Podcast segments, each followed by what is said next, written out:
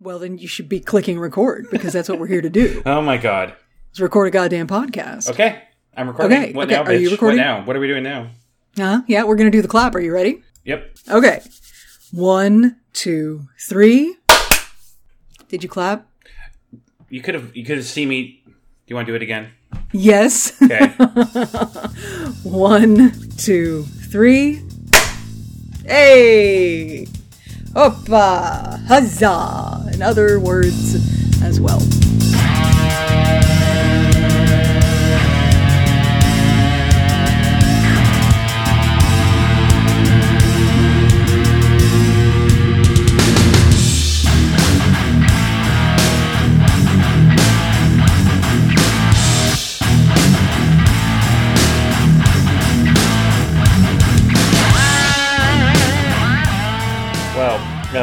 I experienced something horrifying.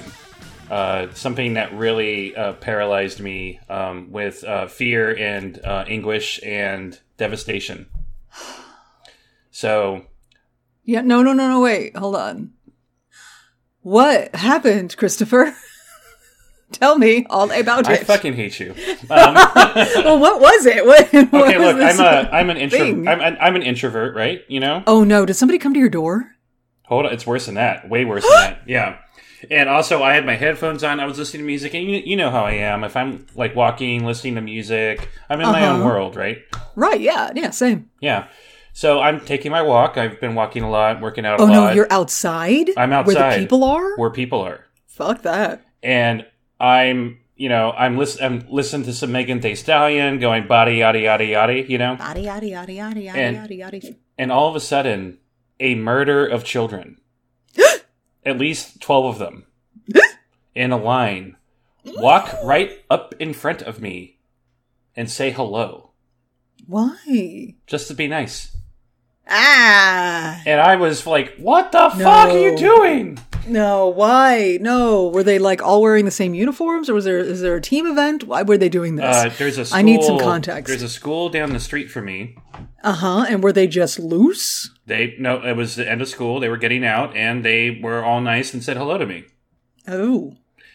And what's worse than that, I walked around the the block, Mm-hmm. and I saw the same kids again, though I didn't notice them because again, my own world. And Right. They, and they said goodbye to me. How old are these children? Uh, elementary school, I would say fifth grade. Oh, okay, okay. So when they're that young, they might actually be sincerely being nice. If they were middle schoolers, they're absolutely fucking destroying you the second your back is turned, and sometimes to your face. they were still destroying me. like, what kind of a world do we live in where you think you just go walk up to me and say hello? You were outside where the people are. It's the same thing I tell my kids when they complain about like encountering bugs when we're outside in the yard. The bugs live out there. Okay? You're visiting them. so But- don't bitch. but- Get but- out of their way. But the bugs would not say hello to me. they do. They just say it in bug and you don't speak bug. That's that's fine. I don't understand them, and I can continue listening to my music unless they land on my face, and I'll just brush them off. Also, you keep saying, you know, you're walking around outside in the world where the people are with your headphones on and your music blaring and off in your own little world. And that is the most big white guy privilege thing I have ever heard. Explain. Women cannot walk around alone out in the world with both headphones on blaring music so loud we can't hear somebody running up behind us to kill us. God, I hate this fucking world.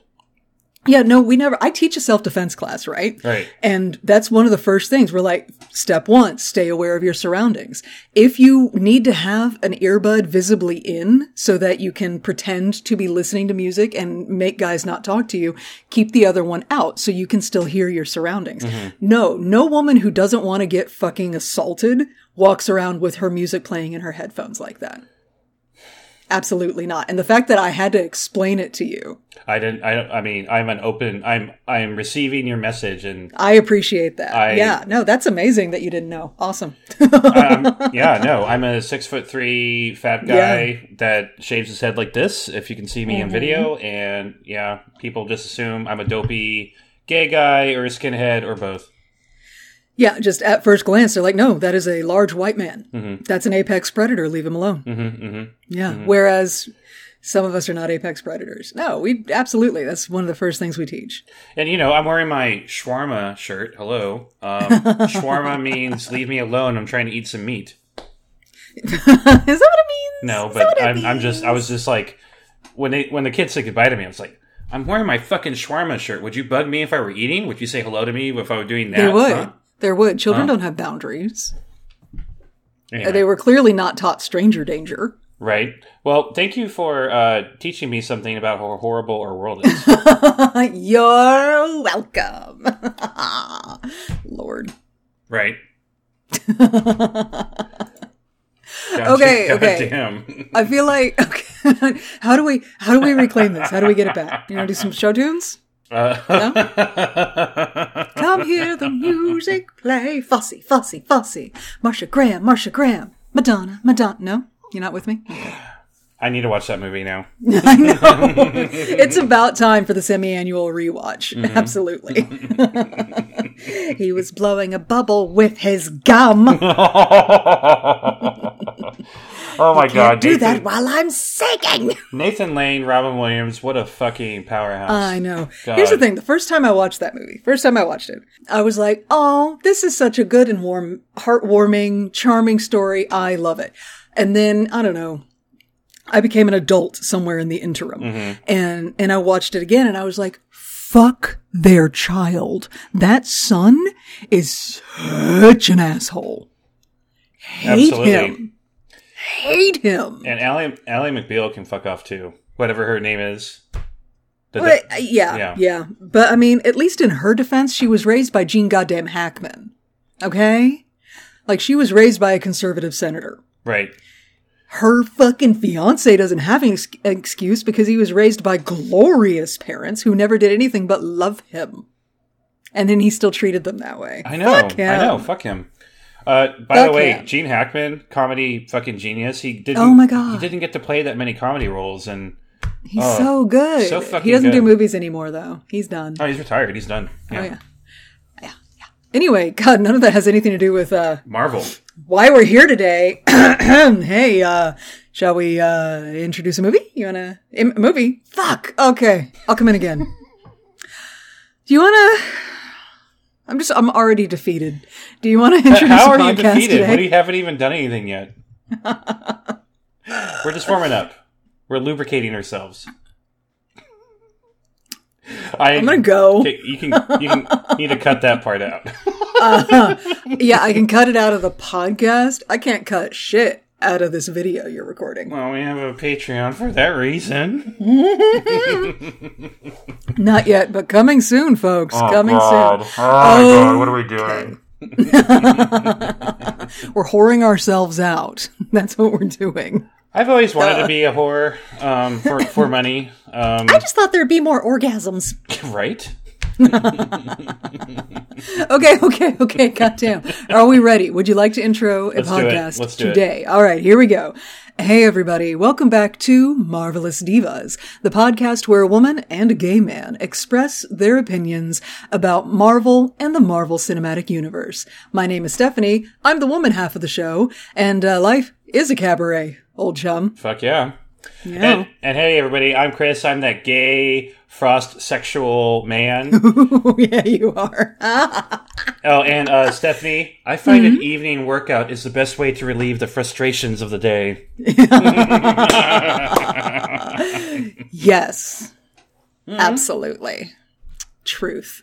Okay, um, do we have anything you want to talk about before we get into the episode? I don't actually have anything Uh, to talk about. you know, I, I actually don't either. Um, uh, but I, just a quick shout out to, uh, uh, you know, we have a lot of new listeners for Marvelous Divas. It seems like we're getting a lot less crossover now. Like there's just like just like straight up MCU uh, people Nice. listening to our Hi. show. Hi, everybody. How you doing? uh, and that's awesome. That's kind of what we were time? thinking was going to happen because um? I don't think the Venn diagram between Star Wars fans and MCU fans is that is as much of a crossover as you know we were thinking. But you know, No, I could be no, wrong. don't. I. I mean, it could be, it could not be. I do not know. Um, oh, I mean, I guess we could mention for the podcast's sake, if we occasionally uh, reference uh, on this podcast that we we have a visual element or is it there is a video happening? Uh, that's because we are actually recording this entire recording session on video as well. And, um, you know, we are, you know, setting up a Patreon. So that's, you're going to be able to, you know, watch, watch us do our thing in real time and raw, Yeah. uncut, uncensored, And it's definitely totally unedited. definitely encouraging me to stay on my diet because this second chin has got to go. So, hey, uh, we don't have anything else going No, into no, this we- podcast episode. We can actually just jump right into the episode. Hey, let's do that Uh, because just there's a, ju- lot. yeah, there is a lot. But just a quick reminder, y'all: if you have a if you use a podcast platform leaves a review, uh, and you leave a five star review, we'll read your review on the air. Just putting that out there. We like reviews. That is a fact. We love that That is a reviews. Fact. Huge fans. Even if you hate us, even if you think that uh, our opinions of Wanda Maximoff's con- costumes over the course of the MCU are stupid, uh, you go ahead and leave that in a review. Slap five stars on it. I'll read it. I'll read it on the show right now. Can I just say though, TikTok makes zero sense to me.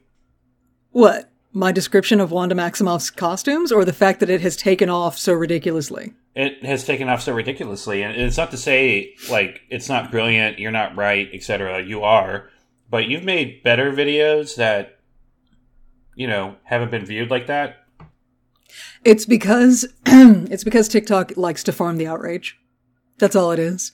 It's they're they're showing that the, the algorithm is showing that video to more and more people because it pisses men off that they think I'm talking all men. Uh, uh that all men like that that their love of Wanda waned as more and more of her skin got covered up with her costumes and less and less of her bosom popping out of the top of a corset. So, like, that's an inverse relationship. And uh, they didn't appreciate that. So, they all flew to the comments to tell me about how not toxic they are. And, like, okay, yeah, I believe you now. Chad. Chad, but you you know you live rent free in these guys' minds now, so there we Oh, are. yeah. Oh, no, yeah. they.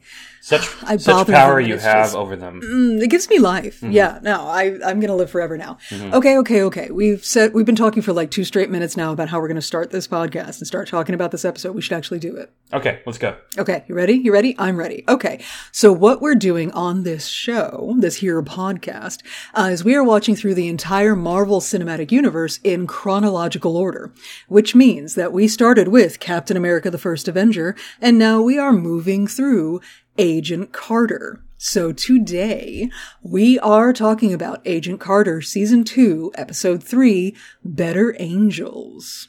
Dun dun dun. Uh, Chris, do you have a previously on?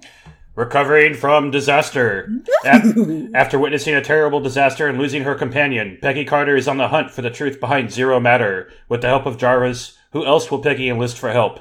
Meanwhile, Whitney Frost, barely surviving the accident herself, is dealing with the aftermath in her own way, realizing she has a mysterious scar on her face. What will her next move be? Why is her husband such a douchebag? And will we have to deal with any more dickheads in this episode? That Yes. and more.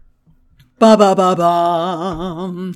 Okay. So first off, real quick, the title of this episode, "Better Angels," um, is a quote pulled uh, from President Abraham Lincoln's first inaugural address. Yep. Uh, in which he appealed to the better angels of our natures in the hopes that it would, you know, stop a civil war before it started. And Eh. he was un- unsuccessful Yeah. at the time. But since then, the uh, concept of the better angels of our natures has sort of become a, a ubiquitous, descriptive, cliche term that we use, and I quite like it. Um, so for production notes, behind the scenes a little bit on this episode, we have a new director. Oh. Yes. Uh, this episode is directed by David Platt, uh, and his style is different. I, I, I, I noticed that. He's letting scenes play out a little more. Uh, yes. Thank you, David Platt. I know. Fucking. I'm loving that. God. But almost excessively because he also does something that not a lot of directors do, which is watch people leave the scene. Yeah. Like we're watching, like it's not just, and we've talked and the scene is over. It's, and we've talked and there she goes. She's walking out the door. Look at her go. Her hair is bouncy. Like that's, we're And- spending minutes on that. And that little thing let me uh, allowed me to absorb the story of this episode so much Right. better than the other other uh, episodes have. So Yeah, Little because things. it's not just like boom and then the next thing and then boom and then ba ba ba. No, he just he lets it play out a little more, and I I appreciate that. This episode felt more noir uh, in season Mm, there it in this is. season than Yeah. Mm-hmm. any of the others so far, and I would probably say more noir than any episode of this series. Yeah, like everything up to this point has been like cosplaying as noir, Mm-hmm. and this one is actually like It's straight up. uh, like relaxing into it and i feel like i don't know i mean you can you can you can attribute a lot of the first season shit to the fact that they only had eight episodes it was a mid-season pickup thing yep. and also you know first season you know clumsiness that they always have to work out in any show. Mhm. and so now finally season two episode three i think we're maybe we're finally starting to hit stride and and settle into the the style and the genre. We shall see. Um, david platt has been directing since 2001 uh, he's directed multiple episodes for three different law and order shows. He directed an episode of the wire which you haven't seen. Nope. Other people will be very impressed that he directed an episode of The Wire. People with taste in TV, good taste, yeah, they will be. Uh, hold. Uh, break. Let's let's put the brakes on that. I have never, ever, ever said I have good taste in television.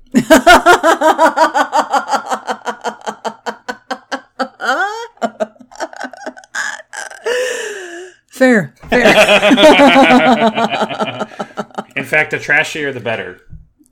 Trash shy. Mm-hmm. You are a Real Housewives kind of girl. I am. Uh, we did Yeah. get a request. Are you all ever going to do a Real House uh, Housewives diva show? And I said, Oh absolutely not. Nope. we don't. We don't need to compete. It's cool. They they do that fine on their own. They don't need us. It's okay. It's the same reason why we can't do a Golden Girls one. We can't possibly beat that comedy, even though those Right. shows aren't supposed to be comedy. I laugh. I laugh at their suffering. There you go. Um, David Platt also directed two episodes of The Blacklist. No, I don't remember which ones. Uh, I need to know that right now. Hold on. Oh my god. I'm not going to hold on. I'm going to Okay, talk about you- the writer you- of the episode talking, while you I'm gonna look it. it up right now. All right, go ahead. Uh, this episode is also is written by Jose Molina, uh, and we have had Jose Molina before and enjoyed the shit out of it. He wrote the Iron Ceiling episode in season one, the one with the Howling Commandos. That was Jose Molina. Oh, I know we love love it. him. He also wrote two episodes of Firefly, uh, along with you know whatever other predators I'm might sorry. have been involved who? in that who? writing. Who? And and he wrote the Water War arc in Clone Wars. Really? Yeah, we mentioned this last time too. Yeah, yeah, yeah. I love. that. I love him. I love Jose Molina. Mm-hmm. I have decided. I love Jose Molina. Anyway, uh, so that's who is sort of behind the scenes pulling the strings as we go into this. Have you found what episodes of The Blacklist David Platt directed? The Kenyon family, which I literally just watched that episode two days ago. Which one's that? uh, uh, but uh, children, butterflies. Uh, oh, oh, that one. that one's fucked up. And the Mombasa cartel. That was season two. That sounds familiar. Oh, that's with the crazy grandma, and she washes the corpses, and uh, uh, I just looked up the picture of the episode. Why is Blacklist so fucking gross all the time? I love Blacklist. oh my god. I, lo- I, love, it. I love it. They got to pile in the gross to to counteract all of the sexy oozing out of uh, Raymond Reddington's voice. Good God, Oh, do babe. I mean, yeah. I love Raymond Reddington so much. We're going to do a Blacklist Diva show at some point, aren't we? We probably are. Yeah. Oh my God. Okay, that's one of those that we just do for us because I can't imagine their fan base is so huge. Same. Yeah. Unfortunately, that's not the most. I mean, it's a highly rated show for today's standards, but yeah. Yeah. Okay, okay, okay, okay, okay. So, uh, we are, here we are in our episode. Here we are in Better Angels. It's a lovely, uh, sunny day in LA because is there another kind? And we are pulling up on the, um, LA Confidential Street.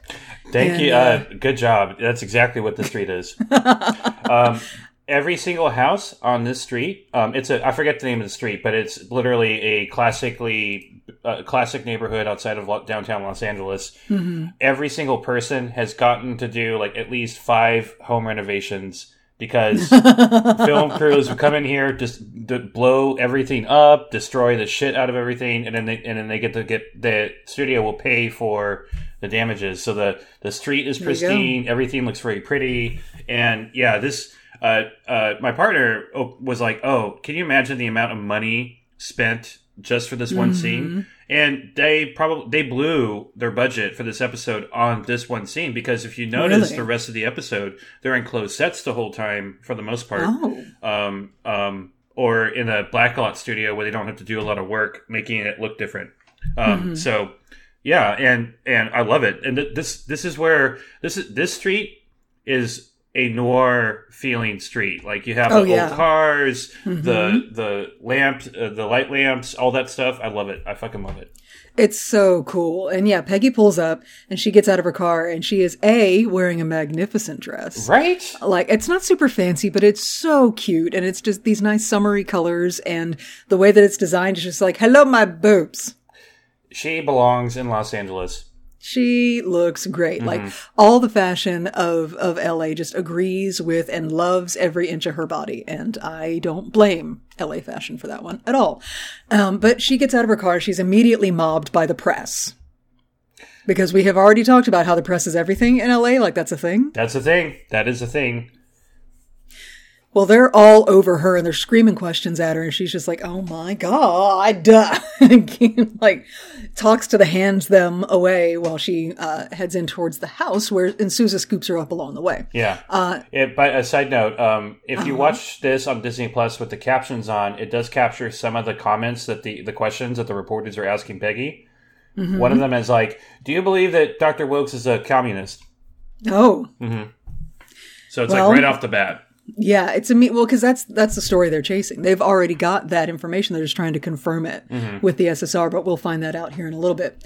Uh, so Peggy and Sousa walk into, and this is Jason Wilkes' house. Which congratulations, Doctor Wilkes. That is a very nice house. Uh, and by today's standards, it's a multi-million dollar house, if you can imagine. right? And ju- it's like it's on a corner lot and stuff. Like that's a good house, and like not for nothing, but you really, you really think he was able to buy a house? Back then, because this was this was suburbia back then. Mm-hmm. Um, not now. It is. uh, now no, I'm not talking. I'm not talking financially. I'm talking that's a black man. Oh, I see what you're saying. Um, I think he was allowed to buy a house in that neighborhood.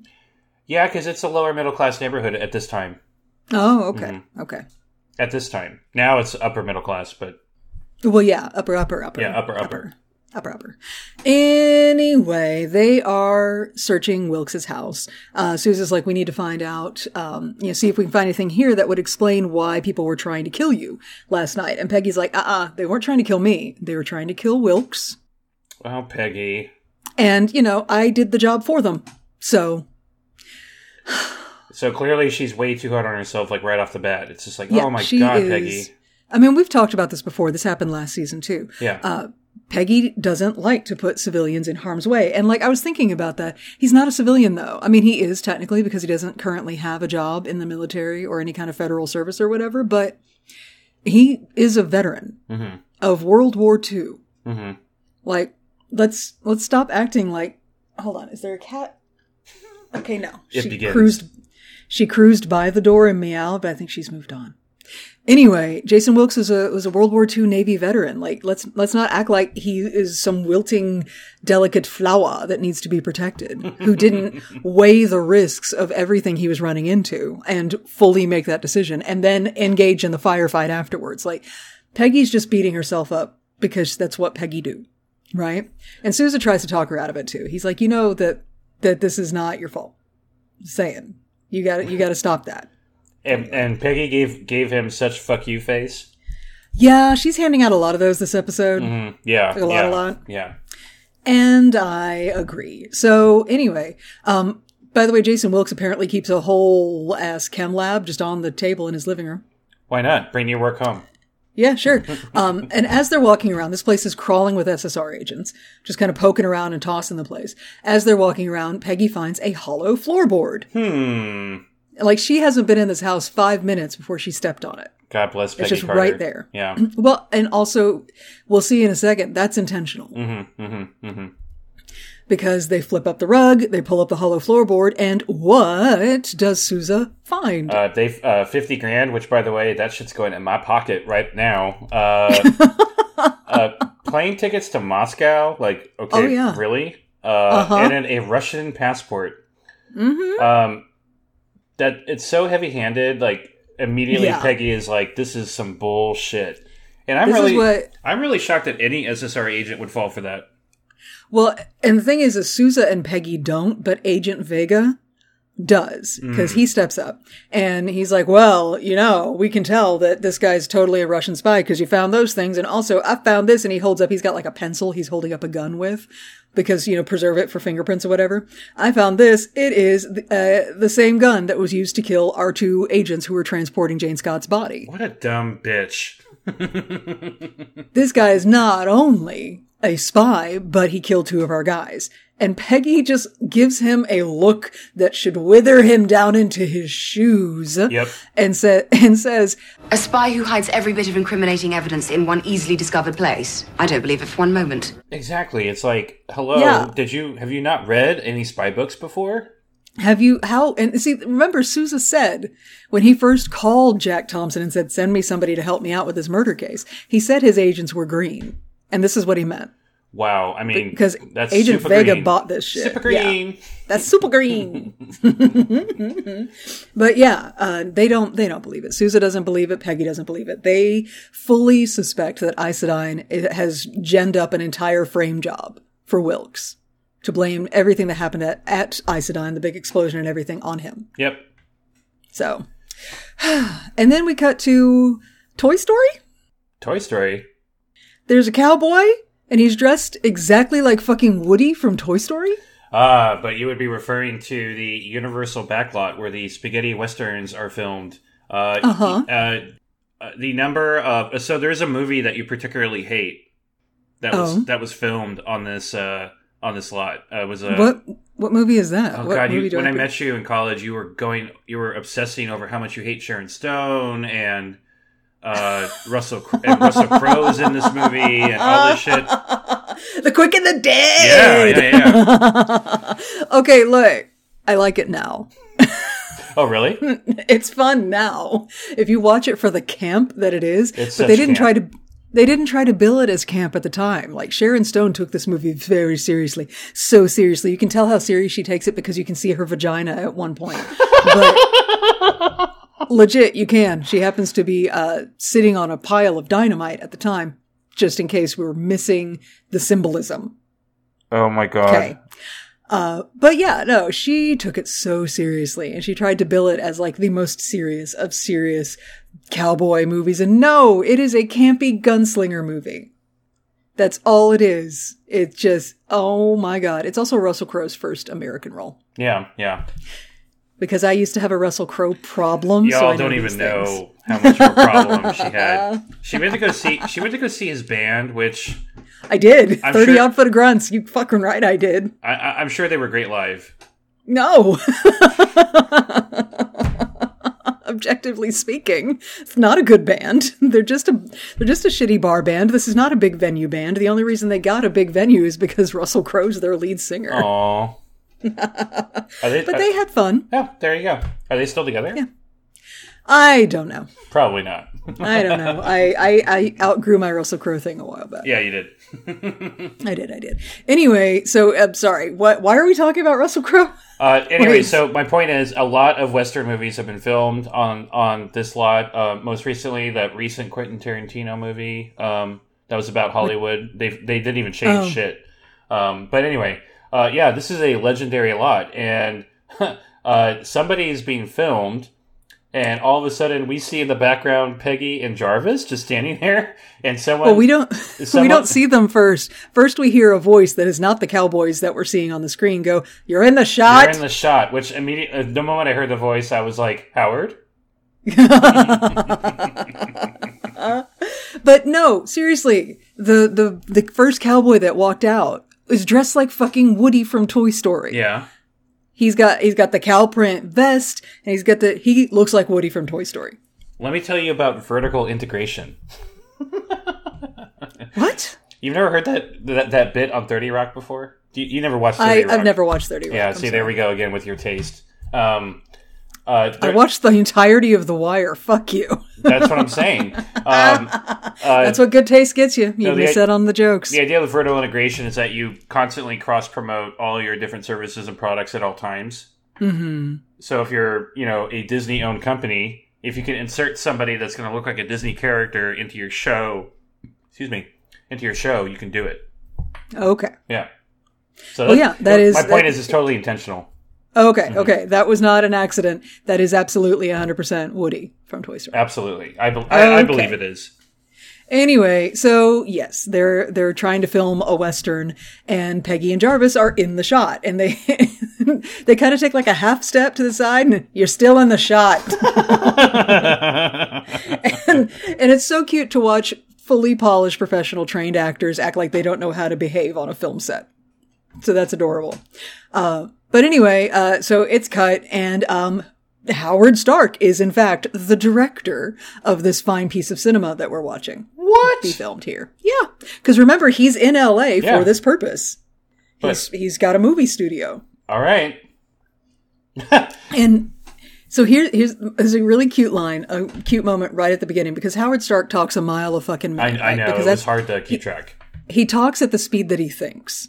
And I, I love Dominic Cooper for keeping that, for, for sort of crafting that element of his character because Howard Stark is never not thinking. He's constantly going, going, going because he's a goddamn genius, right? Um, but he's not always thinking about good or productive things, you know? He's, you know, he's Howard. He's still Uh, but he comes, he comes walking up and he's like, I always thought you should have been in pictures, Peggy. Uh, and then he tells her, Arlene French called in drunk. You want to be a sassy beer wench? but Arlene French. So I'm like, okay, who's that? I googled it because Oh I, I thought maybe he was. I thought he was referencing an actual actress. No. Would you like to know who Arlene French is? Sure. Do you remember the Captain America Radio Hour? No way. Arlene French is in the MCU, in universe for this show, is the actress who plays Betty Carver on the Captain America radio show.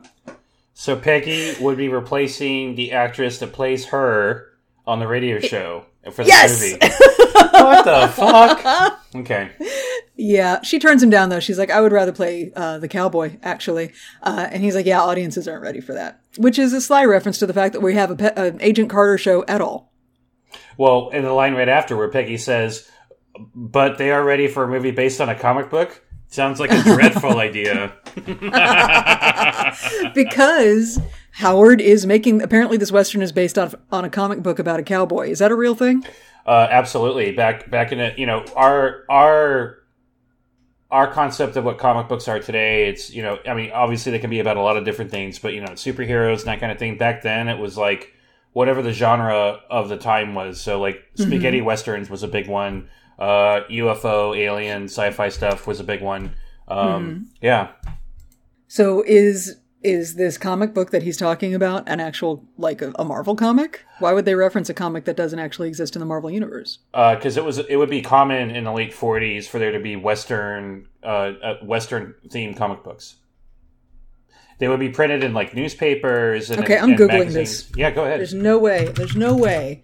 What did he call it? Kid Colt? Yeah, I don't think it's a. I I didn't look it up though. You could you could be onto something. Kid Colt, originally published by Atlas Comics beginning in 1948 and later Marvel Comics. Yep. Oh, good That- catch. that derpy Marvel, that, that comic book that he holds up, that Kid Colt comic book, that is actually, I could find it. The one that he holds up in the shot, I think I might actually have. See, I just assumed it was a fictional comic, a totally fictional comic book. Dude, and he even looks like Woody. Makes Okay, me I'm- wonder I'm if Woody is based on that. Hmm. So then, who's the who's the real character? See? Kid Colt, outlaw, captured by Comanches. That sounds very, very racially sensitive. Uh, yeah, there's a lot of uh, yeah, yeah. Mm-hmm. Yeah, yeah, yeah, yeah. Okay. Uh, so there we go. Look at that, guys. Research happening in real time. Anyway. I, I got I got nothing for that. Uh, well, yeah, Yeah. I'm looking at these. I'm looking at other. Oh, this is Did you look up Kid Colt as well? this is problematic. Yeah, of course it is. Yeah, yo, it's I a don't- I- 1940s comic about a cowboy. Yeah, I, I, I y'all, I don't recommend looking up for. No, don't don't dig into that at all. Okay, so why are Peggy and Jarvis here to talk to Howard and interrupt his filming day? Well, they need Howard's help because Yeah. there's this crazy black slime shit, and there was a radiation blast and all this other stuff. They need a science nerd, and what better uh, who better to ask for help than the ultimate science nerd? Though there are consequences to asking for uh, Howard Stark's help, like having to put up with his insanity. He's a lot. He's Here's a lot. the thing. He's a lot. Howard Howard is he's so so I remember I saw years and years and years ago an interview with Dan Aykroyd talking about John Belushi. Right? Hmm. Uh and because they were best friends. Mm-hmm. And uh, you know, John Belushi tragically died of his lifestyle. Um Mm-hmm. and Dan Aykroyd described his friend as a good man but a bad boy. yeah, Howard Stark is a good man, but a bad boy. very bad boy. He's a very bad boy.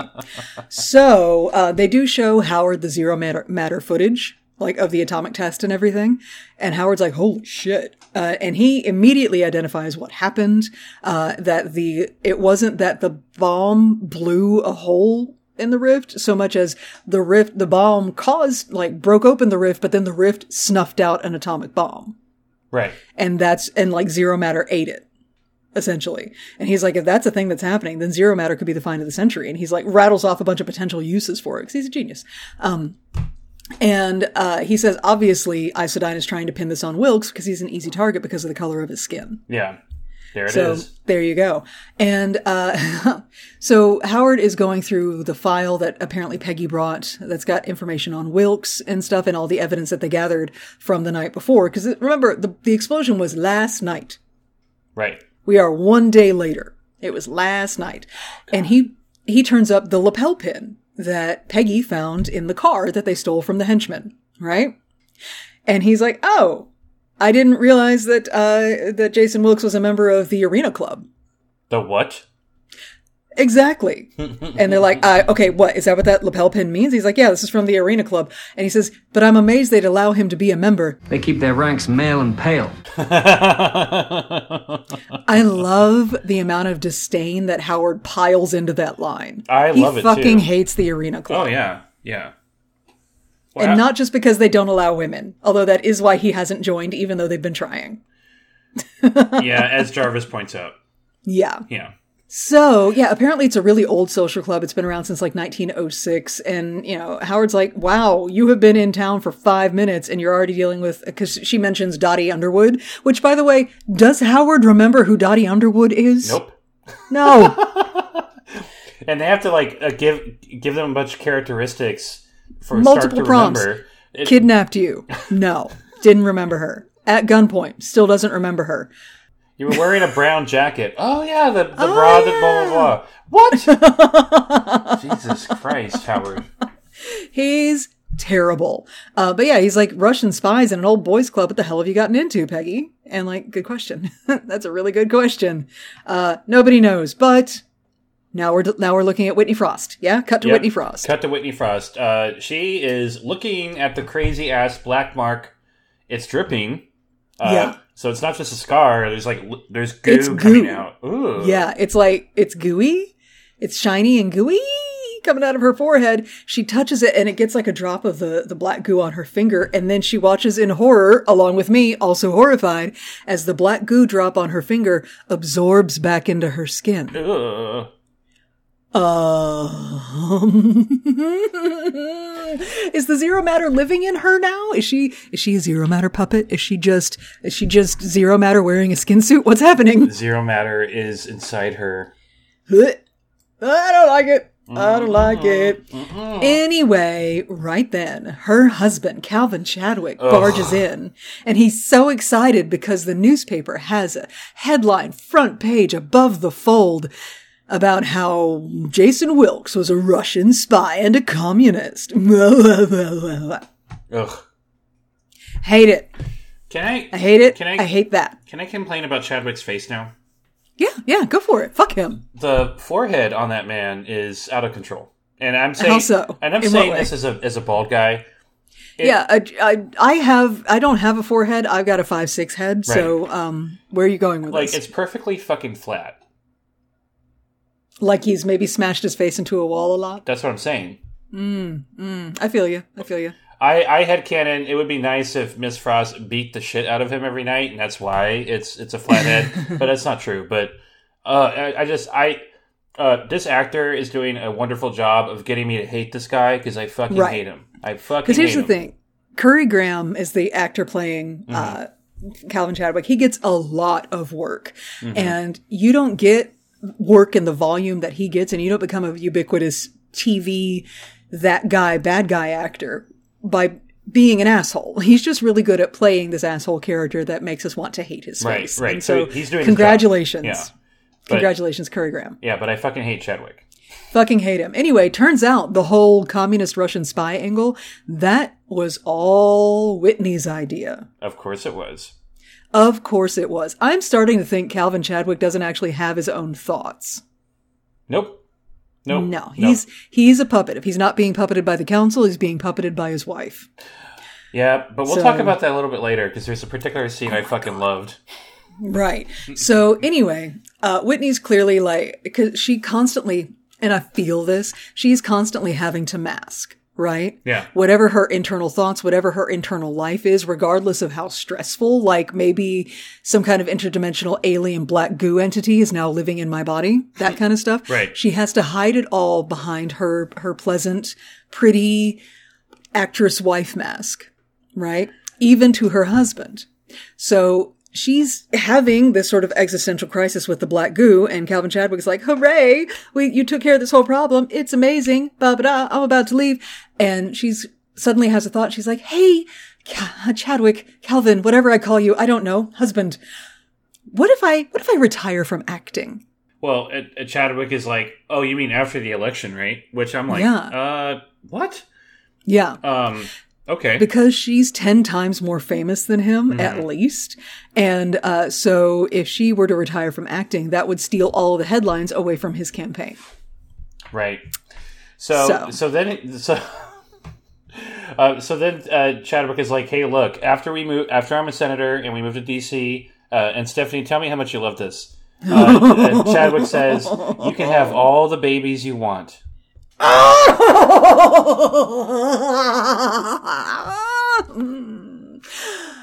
i hate it So what I'm hearing, what I'm what I'm receiving right now is displeasure and disappointment and Here's the thing. I had kids, okay? I have two, and I, I love my kids. But the societal expectation, even now in 2022, uh, that all women must have babies, uh, if they're not doing a job, then, or even if they are doing a job, you gotta make both of them, both of those things work at the same time, girl. You gotta be it all. Uh, all women are supposed to not only have them, but want to have them. It is assumed that women want to have babies. Fuck that. You don't want kids? Don't have kids. Please don't have kids if you don't want kids. Right. Like, I mean, I had I, I I dealt with that expectation because I had you know I went to high school in San Antonio. I had a lot of girlfriends um, who were Hispanic, and their grandmothers were like, uh, uh, "Mija, you're 15. Why don't you have five kids?" And and, Yeah. and I know that Yeah. sound that can sound very insensitive. That was that was legit true. That was Yeah, no, absolutely that's true. that's that's very cultural. Um, Yeah. but yeah, his his fucking patriarchal assumption that she wants to retire from acting so that she can have his babies, I not for any other reason. I Fucking hate that. As we will we will learn over the course of this episode why he is so like he it's like everything he says and does with her though he clearly fears her and relies entirely upon her and we'll find out more later to what extent um Mm-hmm. he does everything he can to subjugate her I hate I hate him. To you know, hold off your dreams until my dreams are realized. And then once you do have whatever your your retirement dream, obviously, so that you can make your babies, my babies, and then stay at home and raise them for me while I'm off being a big bad senator, right? Right. Like that. Uh, it's so gross and so very historically accurate. So Yeah. I hate it. Anyway, so uh, back at the SSR, uh, Sousa has the copy of the paper that Chadwick was just looking at. Not the exact same copy, but you know what I mean. Uh, and yeah, he's pissed. He's like, how did they even fucking get this? Yeah. This whole communist angle. We haven't said anything to the press yet. Well, And Peggy's already over it. She's like, Isodyne, obviously, duh, let's keep going. Sousa, you need to let it go. Keep up with me. Here we go. Yeah. And they they go to Sousa's office, but wait, who's there? oh look, another asshole. Jack Thompson's there. Jack Thompson is in LA and he's at Sousa's desk in Sousa's office and has his feet up on it because he's an uh, asshole. Where is God. the class? And he's dressed like you would be dressed if you live in New York. Exactly. I was going to say the the way the costumes play out, like you got Jack Thompson in his very buttoned up, many layered New York suit, and like you have got to be sweating your balls off, sir, because there's Peggy in her delightful summery dress. And there's Sousa in his like Hawaiian print shirt under a linen suit jacket. Like, you need to catch up with the style, sir. Uh, but you know, you're just visiting, so maybe you don't need to make a shopping trip, but you look super uncomfortable. Right. Anyway, they walk into the office and Sousa goes, Jack, what? An appalling surprise.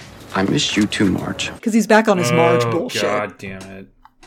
fucking hate him. If somebody tells you what their name is, what their preferred name is, call them by that. Calling them by anything else is disrespectful as fuck, and he's doing it on purpose, and we hate him. Unless you're going to pay me a fuck ton of money. Then you Well, can, yeah, every- then you can call me everything's negotiable. fuck you want. Yeah, yeah. I mean, there's there's price tags on a lot of things. I'm just saying. I, Um, I am for so- sale. It's true. He's a big whore, you guys. Um, so why is Thompson there? Well, uh, so we kind of missed this. Sousa mentions earlier in the episode that he gave a quick call. To, he tried to call Thompson, but he didn't. You know, he didn't hear back yet. So I assumed Mm. Because Thompson's here now. right because Thompson was already on his way to L.A.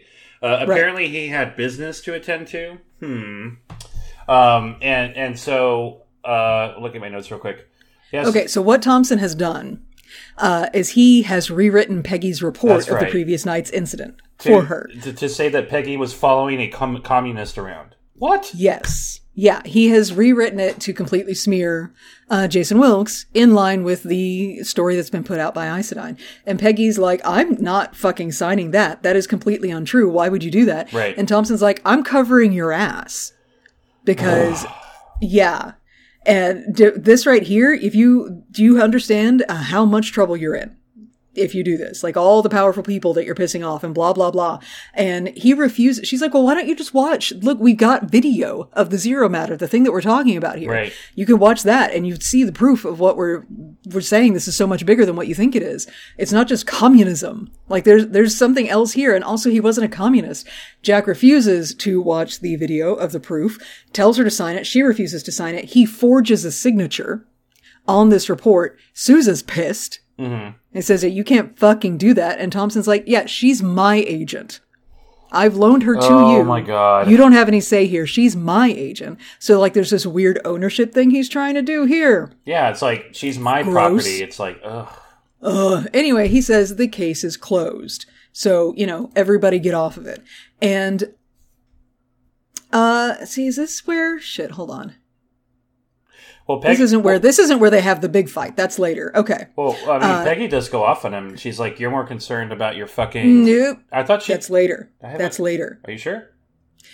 Yeah, because I just scrolled down my notes. Okay, I, I, I trust your notes more than mine because my Yeah. Okay. Um, so I I use numbered I use numbered bullet points in my notes, and so we are on thirteen, and that fight that we're talking about is twenty five. So what? numbered lines. The bullet points set the numbers for me. I didn't. I'm not like and number one. I'm I'm not generating the numbers. I'm not that much of a nerd, right? Anyway, we move on. Uh, so Anyway, Peggy stomps out in Peggy a huff, pissed. as one does, but as she stomps past a desk, metal objects on the desk start floating. Huh? see, I think we are out of order. No, we're not. That doesn't happen yet. Because that happens twice. I didn't It happens here, and then it happens again later. I didn't catch it the first time, and I, and I've seen this episode three times. well, then you don't have eyeballs. I'm an idiot. No, that's true. You're right. You're right. I, Because it happens twice.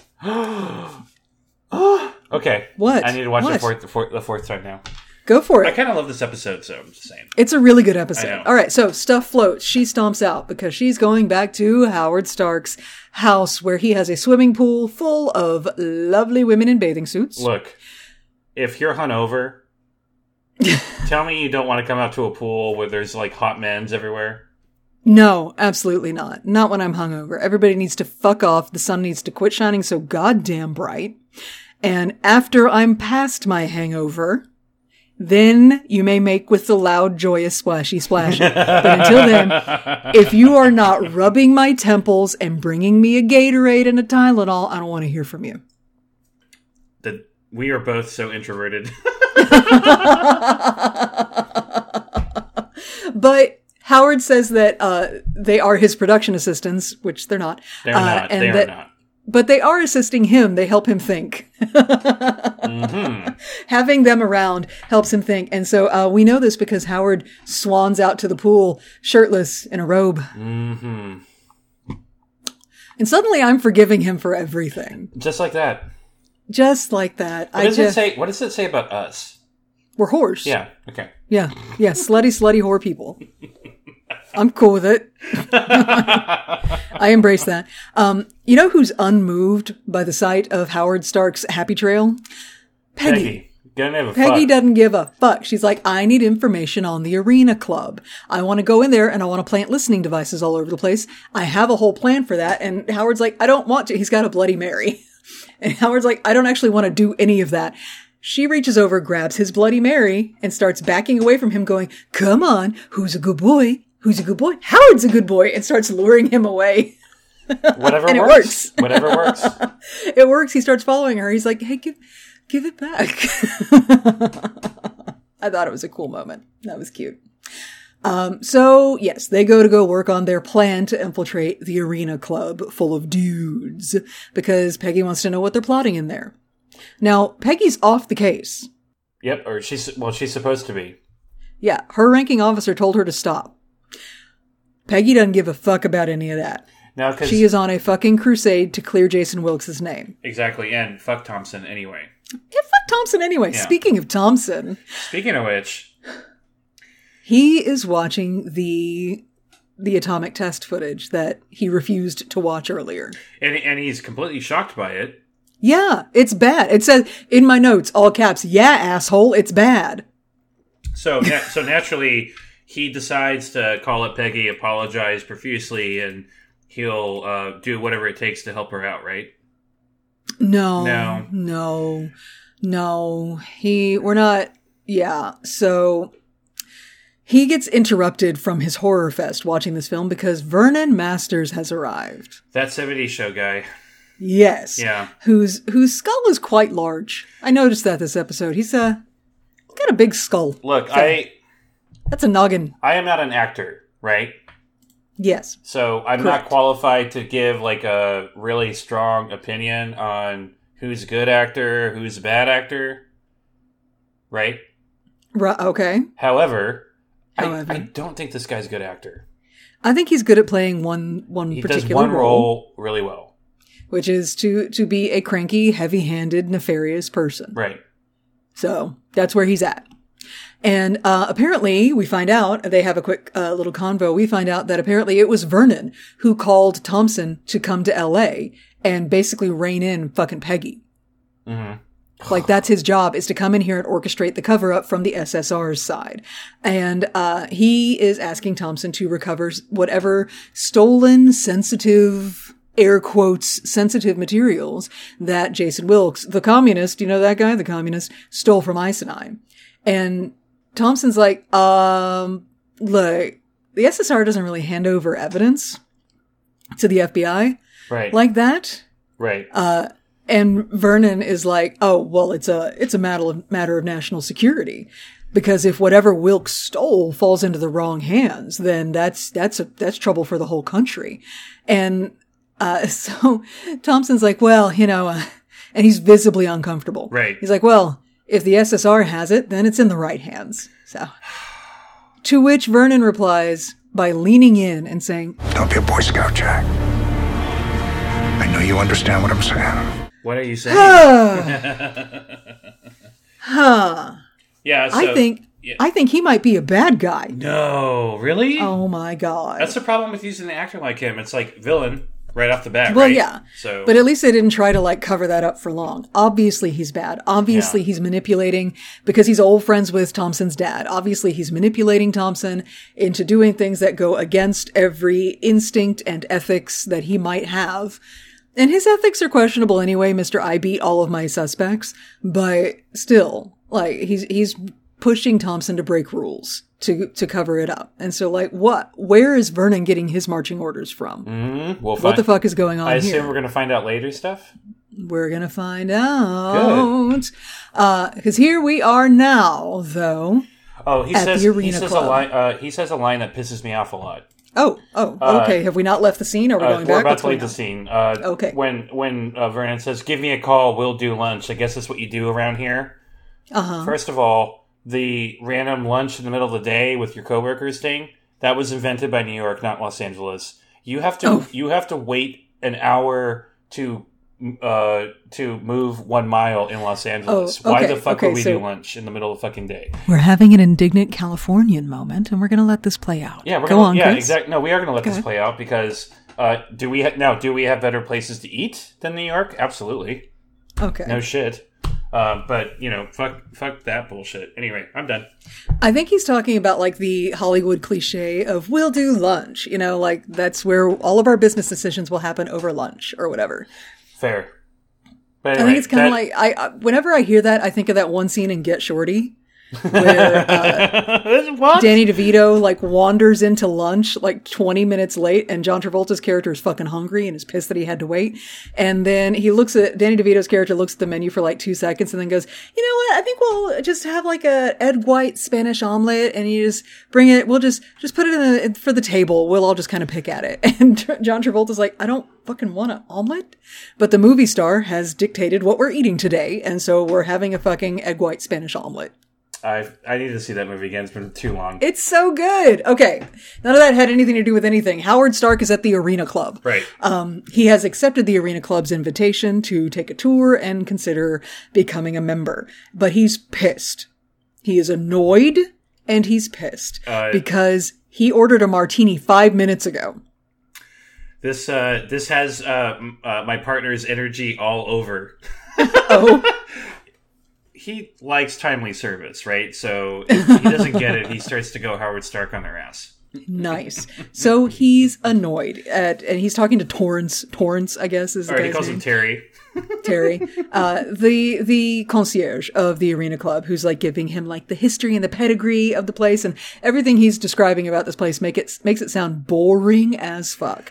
And Right. so Howard's like, you know what? You know what to really spice this place up? Women. Yeah, he opens some doors and lets in a lovely flock of brightly colored, cheerful women, and sets them loose in the arena club. And all the old white men couldn't be happier. I know, they're delighted. And Jarvis jumps behind the bar because the bartender sucks and is like, you know what, let me show you how to make a martini that's, you know, happening this century. so that's very cute. Uh, but who is among the flock of brightly colored women? Uh, Peggy, of course. Brightly colored women, brightly colored clothing on women. Is what I'm trying to say. I'm not I'm like the women are. It's not like a bunch of Twi'leks just twirled in and they're all like green and Twi'lek? blue and Twi'lek? shit. Twi'lek? Twi'lek, Twi, Right? I don't know. Twi'lek? Yeah. Uh, it's not like that happened. No, they they're wearing brightly colored. You know what? I'm over explaining it. Yeah, you are. Uh, women wearing colorful clothing uh, come uh, come prancing inward, bringing joy to the room. Yes, and oh my god, Peggy's dress. I love it. It's so cute. It's got that the, a little a little window right under her bust line that shows like a little bit of her tummy. It's so cute. LA Fashion seriously fucking agrees with her. Right? Oh, it looks so good. Anyway, everybody looks great. Peggy is snooping. She is she's sneaking around in some back hallways. She's snooping. She's planting little listening devices all around the club. Now, question: Hmm. Was this are these Stark Tech things or SSR things? Because I They are Stark Tech so we'll because she can't get anything from the SSR. She's not supposed to be on this case. yeah, so we'll put this on the Stark Tech bullshit counter then. Okay, that's fair. Yeah, that's fair. because listening devices in 1940. Right? Remote, self-powered. Yeah, No, I- not so much. yeah, everything about this is very advanced technology. Yeah. Anyway, uh, so she's going around. She's placing uh, she's placing listening devices everywhere. Meanwhile, in the front room where all of the feminine chaos is happening, uh, Terry, the concierge, picks up a phone and says, "Security, we have a code pink." they have a code with security for somebody let a girl in the building. There's estrogen in the room. We're in trouble. Um, Oh no! not even at a bathhouse would this kind of shit go down. The code pink? Are you kidding me? please, please. Sure. I don't know. Not that I would know. Yeah, maybe. Anyway, so Peggy is uh is Snoopy snooping and she finds the room with the armor. Yeah. Huh? She, got she the was switch gonna, in it? She was going to put one of those listening devices on, I, uh, like in the armor, but she, Right. But I don't. But she didn't even lift it up all the way because the door opened anyway. Right. The door was opening anyway because people inside the secret conference room were coming out. And pause here. If you have a secret society that meets in secret, uh, in a place so secret that it's hidden behind a secret bookcase door, wouldn't you have somebody posted outside to let you know it was okay to open the secret door? I have in my notes where the fuck is the security? Thank you. How complacent are these assholes? or go to some dude's house. Why do you go to a private I club? mean- Why? Anyway, anyway. Anyway, Um, so the door, the the bookcase wall opens, and to reveal a parade of old white guys coming out. Of course. And Chadwick is having a quick conversation with somebody, uh, one of the guys, telling him that he's doing a great service for the country and himself. Huh? Huh? You sure are, buddy. Sends him on his way. suck my balls, Chadwick. I know, but Peggy uh, waits for them to clear out and then slips th- into the room right before the door closes. And this room is a fucking jackpot. This is a cornucopia of evidence. Uh, absolutely. The first thing she Yeah. sees are two newspapers Uh-huh. uh, that are uh, explaining that a someone running for a Senate race in California is going to resign due to a sex scandal. Huh. Well, no, one of them says that there's a sleazy sex scandal. That's one headline. Uh, The other paper, both of them with the same date, July 16th, 1947. The one of one of the headlines says sleazy sex scandal. The other headline says so and so ankles election and resigns. So these are two different outcomes. Right. Two different headlines. Also, also July 16th, 1947. It is fucking summertime. Oh yeah. So that means this fucking six month timeline that they've been trying to say is completely untrue. It has been over a year Yeah. Yeah. I agree. because we left last season in spring of 1946 and now it is summer of 1947. So just saying, set No, the time right. frame there. You're right. I love being right. Okay. So uh, Peggy hears a sound, sounds like somebody's coming. So she uh, hides under the table, as one does. As one does, and thankfully the horror movie genre hasn't uh, happened yet, because uh, if I if I were security and I thought somebody was in the room, the first fucking thing I would do is look under the goddamn table. I think you don't even need a horror movie to tell you to look under the goddamn table. Uh, like, why didn't he just immediately? I scan the room. I think I suspect somebody's in here. I look under the table. I, I don't, so that he doesn't find her, and so we can have the plot. Right, That's why. right. Because she doesn't. It's not like there's a stapler under there for him to for her to beat him to death with. You know. Well, I don't think she even needs that, but yeah, sure. That's what she did before. Last time she had a security guard walk in on her. That's true. anyway, while she's under the table, she's trying to plant a bug. Uh, but the bug suddenly starts squealing and acting weird, and she has to smash it right before Rufus the, is the security guy. Remember Rufus from last time? Yeah. he's a fucking murderer. That guy, Yeah, Mhm. the the sexier version of John Travolta, I think you called him. I, I, that's true. Is Yeah. is he Mr. Hunt? I believe he is. Rufus Hunt? Mm. Possibly. Anyway, he comes in, he checks the room. Uh, Peggy uh, has to like scurry out from under the table with her the wreckage of this bug that she was trying to plant, and she uh, like rigs it to start a small fire Yep. to distract him in one direction while she goes out the front door. Much like when I'm playing uh, Horizon Forbidden West and I'm Aloy, I throw a rock that way so I can go that way. Oh, you That's- don't, that was you don't, what I thought uh. I do that and then run into my own trap, and then that uh, everything backfires and I have to start over. Dude, having to the the trigger your own traps thing is bullshit, and I disapprove. I yeah. Apparently, in easy mode doesn't happen, but yeah. Well, who plays that easy mode? People who enjoy the story. Anyway, anyway, God. Um, Peggy sneaks out. For some reason, she's carrying a large book. I missed why she was doing that. I don't know. Okay. Uh, so that she can Oh. say the next line. Because she gets caught by another security guy in the hallway, and he's like, Miss, you're not supposed to be back here. And Jarvis pops up and he's like, Miss Windy. the powder room is that way. And Peggy goes all wide eyed and goes, Oh, I'm so sorry. I just get so confused around books. what? Okay. Bless her. I know, right? But she just, she- again, playing on the expectation from men that women are flighty and stupid. And so she's able to get get away without any kind of issue because, you know, that whole thing. Anyway, uh, Stark gathers up his bevy of women and they all leave to go back to his pool and play what he calls water giggles. and we move on. We are looking at outside the SSR. Did you see the movie marquee across the street? Uh, yeah, with uh, something something starring uh, Whitney. Uh, uh, uh, uh, fuck, what's her name? Miss White. Whitney Frost? Whit- Whitney Frost. Thank you. Okay. But yes, I did. I did see her name on the marquee. I was like, oh my god, it's her. Starring in a movie called Tales of Suspense. Mm. which I only recognize because of you telling me about old comic books called Tales of Suspense. Right? It's a Marvel. It's a one of the older Marvel titles. There you go. Mm-hmm.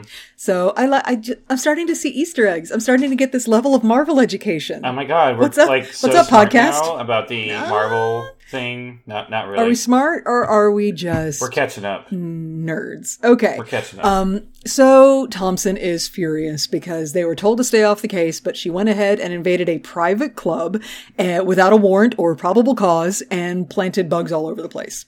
yep. And he's right.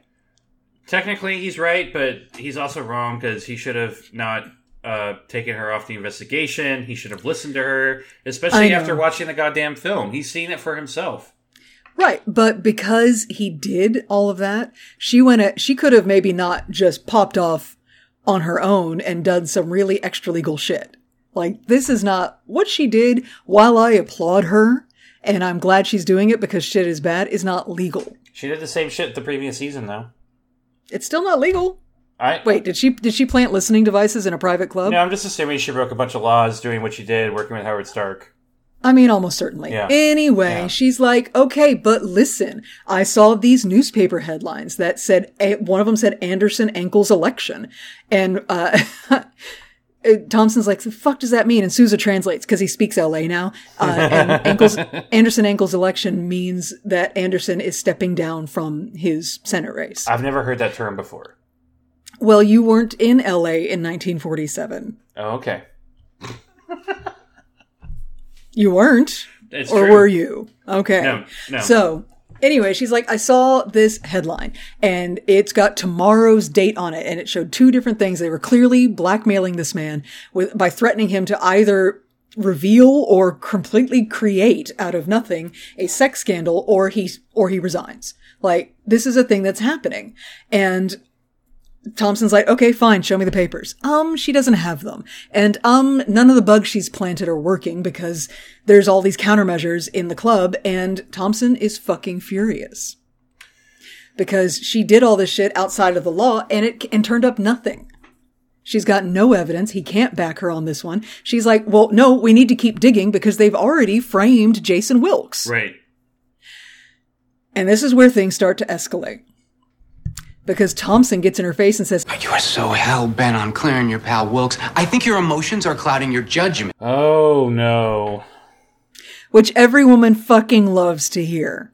That you're so emotional. Your judgment is clouded because of your emotional emotionalness with your uterus or whatever. Women are so emotional. So Peggy, who's already pissed at Thompson and already kind of out on a limb anyway because she feels so fucking bad about Jason Wilkes getting killed, says, You're being a coward. Woo. You are so afraid of ruffling powerful feathers that you're doing what you always do. Burying an ugly truth and hoping someone will pin a medal on you. That last line, she cut so fucking deep. Dude, there is a long pause where they just stare at each other and they both know she went too fucking far. Because what what did we learn about Thompson last season? Well, he got a medal for something that he didn't feel like he deserved, um, and that was like a whole thing. That that's what that was one of the things that triggered his PTSD actually. Uh, Right. And and he can he told Peggy that in confidence. In confidence. Here's the thing. He this thing that he did, he killed some Japanese soldiers that were that he found in his camp during the war, uh, but found their fucking white flag. They were trying to surrender, Right. but he didn't see it until after they were already dead. So he literally buried the ugly truth of that by burying that white flag. And he told her that in confidence. So yeah, she went too fucking far. They both know it, but there's no taking it back. Nope. So Thompson orders her ass back to New York. And so she stomps out of the room again, and Sousa stomps after her uh, with his crutches. But much to Peggy's surprise, Sousa agrees with Thompson In principle, right? in principle. Right. Like she really did go too far. And also she didn't tell him what she was doing at all. And so she's blaming herself too much for Wilkes and she, he can't fucking help her if she keeps doing this whole fucking Lone Ranger act Right. that she's doing. Uh, and they're about to get into it right there in the middle of the SSR offices when what happens? Shit is floating around her. Like pen, Fucking shit is floating shit. on her desk. And I'm like, ah, what's going on right now? Oh my god! Um, yeah. So and then Yeah. and then commercial break. Holy fuck! Uh, Well, no, they they see it, and Peggy's like, no, no, no, no, no, stay away from me. I have been uh, contaminated with zero matter. That's what this is, Right. Because that's what happened in the zero matter tape, Right. As everything started floating. So, uh, ho ho, yeah. oh damn, And then there's a commercial. There's a supposed, you know, commercial break. Obviously, if you're watching this on streaming, there's no commercials, but the the scene breaks like a commercial break, and then we're back at Stark's place, uh, Right. where Stark is just putting. Stark's just putting like random shit around her to see what floats and what doesn't. Well, it seems random. He like puts a pen up and it floats next to her and she's just standing there with her arms out. Uh, he goes over to the kitchen. He grabs a kitchen thermometer and holds that, puts that next to her to make that float. And then he grabs like a bottle of wine. It doesn't float. It crashes. Yeah, and he was like, "I should have used the cheap stuff." yeah. Uh, and Sousa is, look, Daniel Sousa does not like it when Peggy is in danger. no, And so he is um, a little short tempered with Howard right now, but he's because he's super worried. Um, he's like, "What is wrong?" And Howard's like, "No, don't, don't worry, don't worry. Uh, she is not contaminated with zero matter. Have you noticed?" That the room is seven degrees cooler around Peggy because he floated the thermometer next to her. That wasn't random. He did that shit on purpose. right? He was checking the temperature because he's a genius Oh, and a fool Fucking and a Stark. genius and a fool. Anyway, um, the temperature in the room is seven degrees cooler around Peggy, and Peggy's like, "Oh shit!" Like the lady in the lake. Am I freezing? Am I going to die? What's going to happen? Right. And Howard Stark's like, "No, God." You're not freezing. You're not contaminated with zero matter. Who can tell me how I know this? And Peggy's like, Are you teaching a class right Yeah, now? Yeah, I'm like, motherfucker, just tell me what's going on. Like, I'm, Jarvis raised his hand though. God damn it, Jarvis. Like, damn it. Anyway, Jarvis is like, there's a gravitational disruption around Peggy. And like, er? Jarvis? A what? Hold on. A whom? How much science shit are you picking up from hanging around with Howard Stark? Too much. Quite a bit, apparently. Probably too much. So there's a gravitational disruption of some kind around Peggy. Anyway, we go to the lab. And look, I didn't pick up a lot of what happened. I so uh, yeah, Howard Stark is talking about how movie making is actually a science, not just an art. Um, it's the it's the science of capturing light, and he's been he's been uh, in, playing around with inventing different ways that a camera can capture uh, different spectrums of light that we cannot see with our eyes, like you know, uh, uh, fuck, ultraviolet radiation, all that kind of stuff. So Right. he puts this uh, all this crap into a perfume pump thing, and it's like bug randomly spray. It's like a bug spray thing. and yeah, bug spray thing, and he randomly sprays it past Peggy to reveal my husband, Doctor Wilkes, is still alive. There's an invisible guy there. It's Jason hmm. Wilkes, and suddenly he's visible because Howard sprayed all of this magic Stark Tech liquid bullshit all over the place. So like I- ding on the Stark Tech bullshit. I'm gonna yeah, I'm gonna read you my notes right now. Oh my God, Doctor Wilkes is alive. Wait a minute, my podcast co-host is a jerk. Because because when I explained the comic book origins of this character and mentioned that he does an experiment that accidentally Uh-huh. turns him invisible, you didn't say shit. no, I did not. No, I did not. Why would I say shit? You've never watched this show. You don't know. Why would I ruin any of this for you? You're already getting spoiled enough as it is just doing the research. So yeah, he's invisible. I made peace with the fact that one of the hottest men in M- the MCU was dead, and he is not. Well, I mean, you, then you're right there with Peggy because she's like, "Oh, wow, okay." And she reaches out and tries to touch his shoulder, but his her hand goes right through him. yeah, he doesn't have mass. And then she then she asks the very most important question: Why can't I touch him? I also have that question. I have that question. Why, too. Why can't I touch him right why now? can't I touch him? anyway, Wilkes is trying to talk. He can't. Uh, so he Howard Stark has him say ah so that he can spritz into the man's throat. Sure.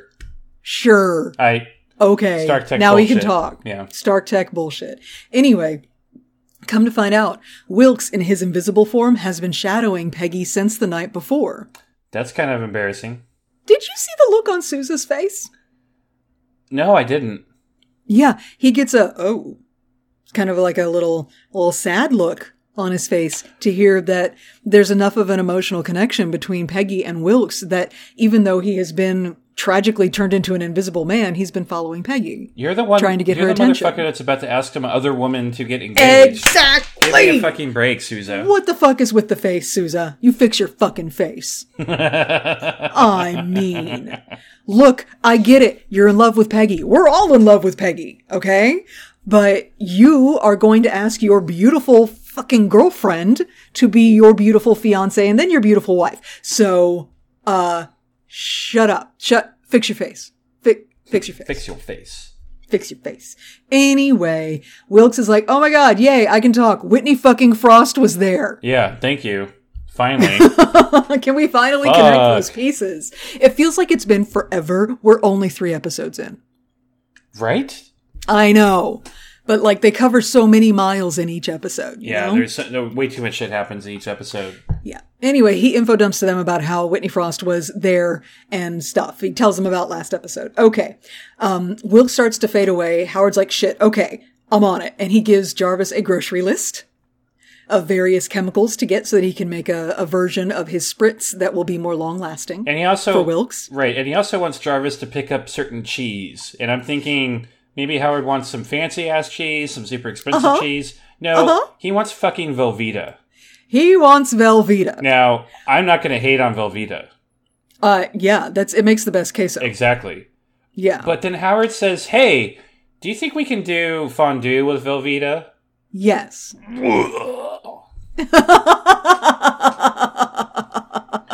Here's the thing. Um, would you like to know about Velveeta?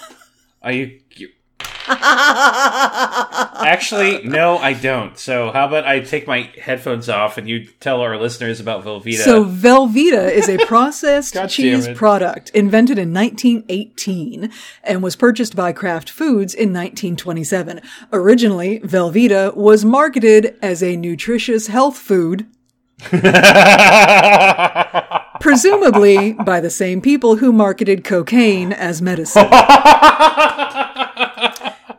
there, that's it. That's all the information I have on Velveeta. I had to look it Velveeta up is though. delicious. I do not know, want to know how that sausage is made. Period. No. Ever. Nope.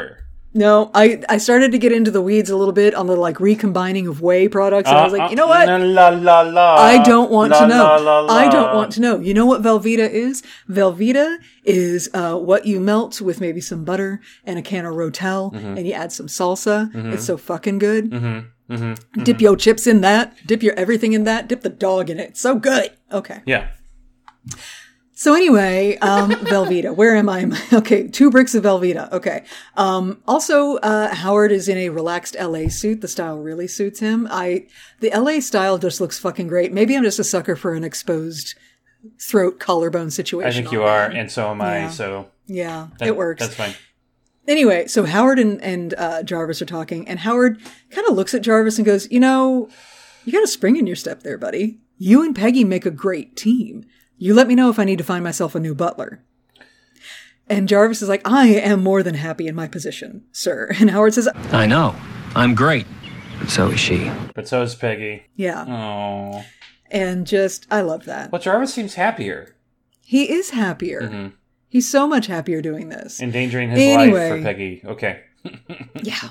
So, um, Howard's going to help with that. And because, uh, and he, he, Su- Peggy, bleh, mm, I'll come in again. Peggy and Sousa come out and they're like, where are we with the whole situation? And Howard's like, I'm going to help because I can see how important this Wilkes guy is to you, Peggy.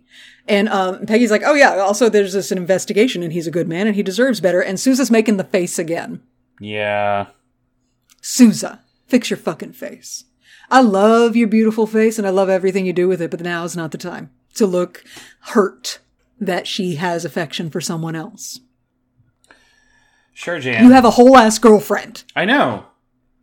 Peggy, Peggy, like showed up She was ready. She was ready to have a Yeah. relationship, and you She called him. right?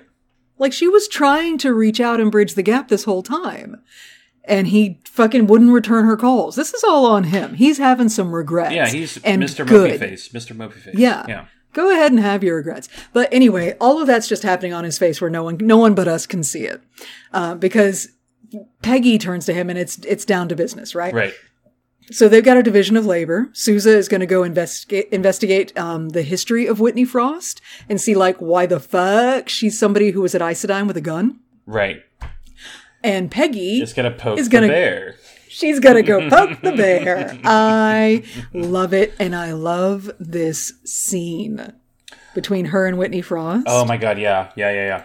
Oh, they so Peggy who Peggy just knocks on the door and lets herself into Whitney Frost's fucking dressing room at the movie studio. Sure. And Whitney puts on a smile, is super polite, shakes her hand and everything. But this whole scene is some real 1947 Mean Girls realness. Oh my god, yeah. And the, the noir of it all. It's a Yeah. it's a, a, a it's investigator walking to an actress who may be implicated in a crime and she gives Hmm. her best performance uh, trying to feign ignorance and uh, pretend that you know nothing's wrong all that kind of stuff and i just love the back and forth they do Actually, I wanted to ask you about the incident at Isodyne.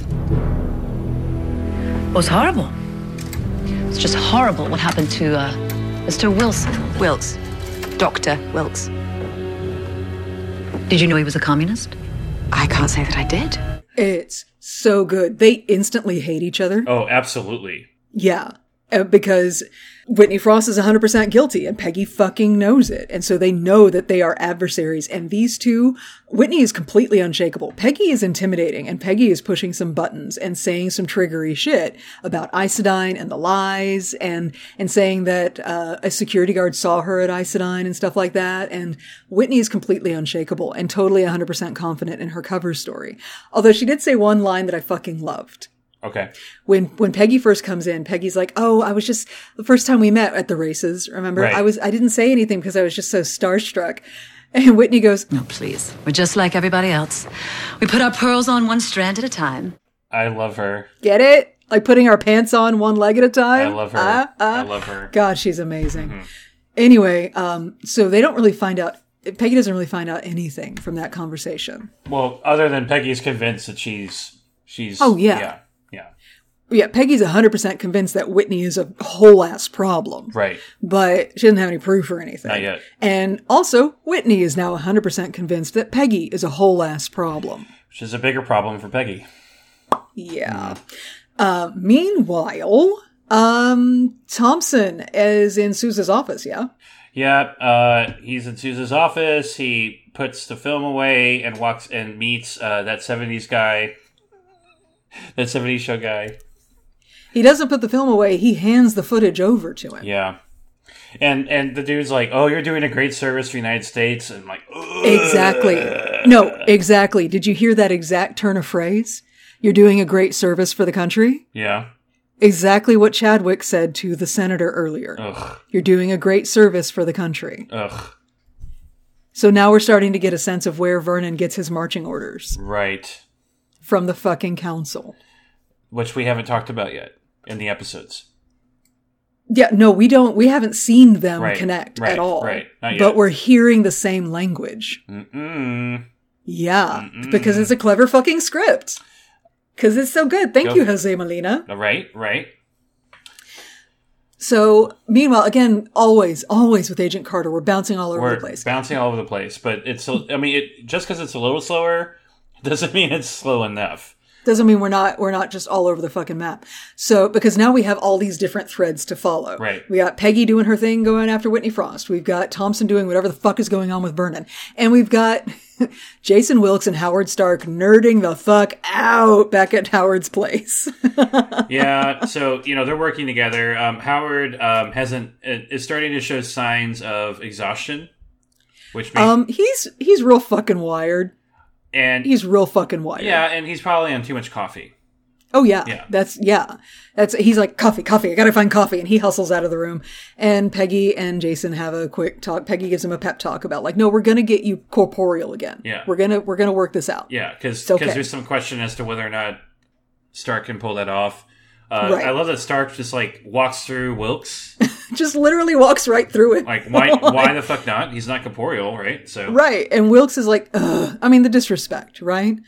Anyway, so we cut away from that to uh, Thompson and Sousa and having a little after hours chit chat at the SSR. Uh, Sousa is going through some files. Thompson rudely grabs the files and looks at it. He's like, Oklahoma? Why are you looking at Oklahoma stuff? Let's Uh-huh. have a talk about how I don't like Peggy. Oh, Steph, we missed a really important part, No, we didn't. didn't we? What do you think we missed? Uh, the part where Peggy and Wilkes have a conversation, like right at the right. No, no, no, no. That's, we are, uh, if you must know, we're on 40. That's at 47. How are my notes so out of order? I don't know, but I'm I love you. going crazy. Okay, I anyway, we'll do you. We'll do you. One, of- We're doing one it of us is more. We're doing it One of us is more anal retentive about notes than the other. Okay. I perhaps take too many notes. I I you- want to cover is- all the details. That is facts. That is facts. I just I just watched this shit. Um, Anyway, anyway. Um, so yeah, Thompson's like, I want to bitch about Peggy. She's kind of a pistol, huh? And uh, Sousa's like, yeah, and. And, Mm-hmm. and so Thompson's like, so uh, you guys kind of patched up whatever it was that uh, sent you running to to the West Coast. oh, yeah. And Sousa's like, I don't know what you're talking about. I didn't have a broken heart. Uh, in fact, I'm getting engaged. So suck on that, essentially. Uh, and Thompson's like, okay, congratulations. I'll take you out for a drink. And Sousa turns him down. And, you know, I kind of got the feeling that Thompson maybe really wanted to get Sousa out for drinks so he could tell him what the fuck is going on with Vernon. I, I I got that feeling too. I got the feeling that Thompson wanted to have a heart to heart with Sousa. Well, he wanted to have a heart to heart with Sousa for two things: one, the Vernon Right. thing, Mm-hmm. and two, if it wasn't for all the Botox that Chad Michael Murray constantly does, I would have. And it's, that shit's true. Uh, uh, Oh. I know. Uh, the expression he was trying to have on his face when Sousa says he's getting engaged, I think Thompson was doubting him. Was thinking that, that the engagement thing is a lie? or if if not a lie, if if Sousa really is going to get engaged to some other girl, Thompson's like, mm, but you love Peggy. Yeah, but look at all your vibes with Peggy. Look at how you spent like the last solid 48 hours of your life with Peggy. Like, come on, exactly, exactly. All right. Yeah. All right.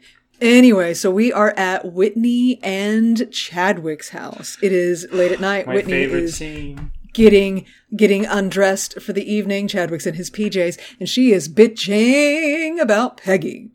Yep, It's bitch about Peggy night, apparently. it's bitch about Peggy night, and Whitney's like, you need to take care of her because she's a problem. Blah blah blah. Right. And Chadwick's like, okay, I'll call the State Department and get them to call her off. And she's like, no, No. I know women like her. Official channels will not cut it. You need to call Mister Hunt. And like, A, who the fuck is Mr. Hunt? Mm-hmm. We'll find out later. Uh, and B, what does that, what does that mean? And from the look on Chadwick's face, he's like, that means murder. Right. Mm-hmm. That means have her killed. Because he's like, look, we're already being investigated by, by the feds. We can't, we can't have this happen. So then Whitney turns on the waterworks. What a wonderful fucking manipulator she is. Oh my God. It's brilliant. I would just hate if this caught the council's attention. Ding, Yeah. and got it. She got it. Right She there. got it. It wasn't her worry and her fear, not enough. The fact that the council might have found out, that's what convinced him. So he's like, okay, I'll go call Mr. Hunt right now. And the second he leaves the room, she turns it off. All of the tears gone. And that's Oh. how she makes him fucking dance. Yep. Mm-hmm.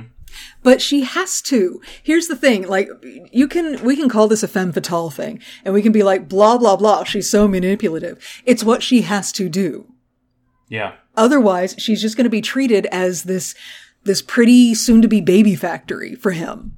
She, I, I, like, yeah, she's an actress and yeah, she has this ability to manipulate emotions, but I get the strong impression that that's how she survives. Oh yeah.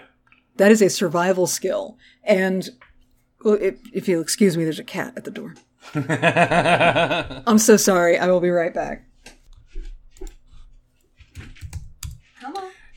Y'all, it's it the cat. What are you gonna do? This is real life. Well, come on. Hopefully, I can get her to settle. Can you see her on the camera? No, it's it's dark. I can only see your skin because you know. Because I glow like an undersea creature. Yeah. down you get. Down. Down. kitten. Okay. So the boomer has arrived and has made her appearance on the show. Hello, Boomer. Good job. I don't see. Anyway. She's here to supervise my progress. Okay. Um, so fucking what happens after that? Uh, so they're at Howard's mansion, and Yes. Peggy's working out. She's beating the fucking shit out of a punching bag, And she's being observed. and she's being watched by somebody in the bushes. Jarvis comes out and he's all, "Hey, I'd like. Uh, do you want a spar- sparring partner?" And then Peggy busts out some like hardcore karate punch shit, and, and then Jarvis like, "Because you know Howard's great at." well, he's like, we could probably hire somebody bigger and tougher than me to get their shit kicked out of them by you. I don't want anything to do with that. Um, and so that's when Peggy's like, no, I'm working out and it helps me relieve the frustrations of the day. right.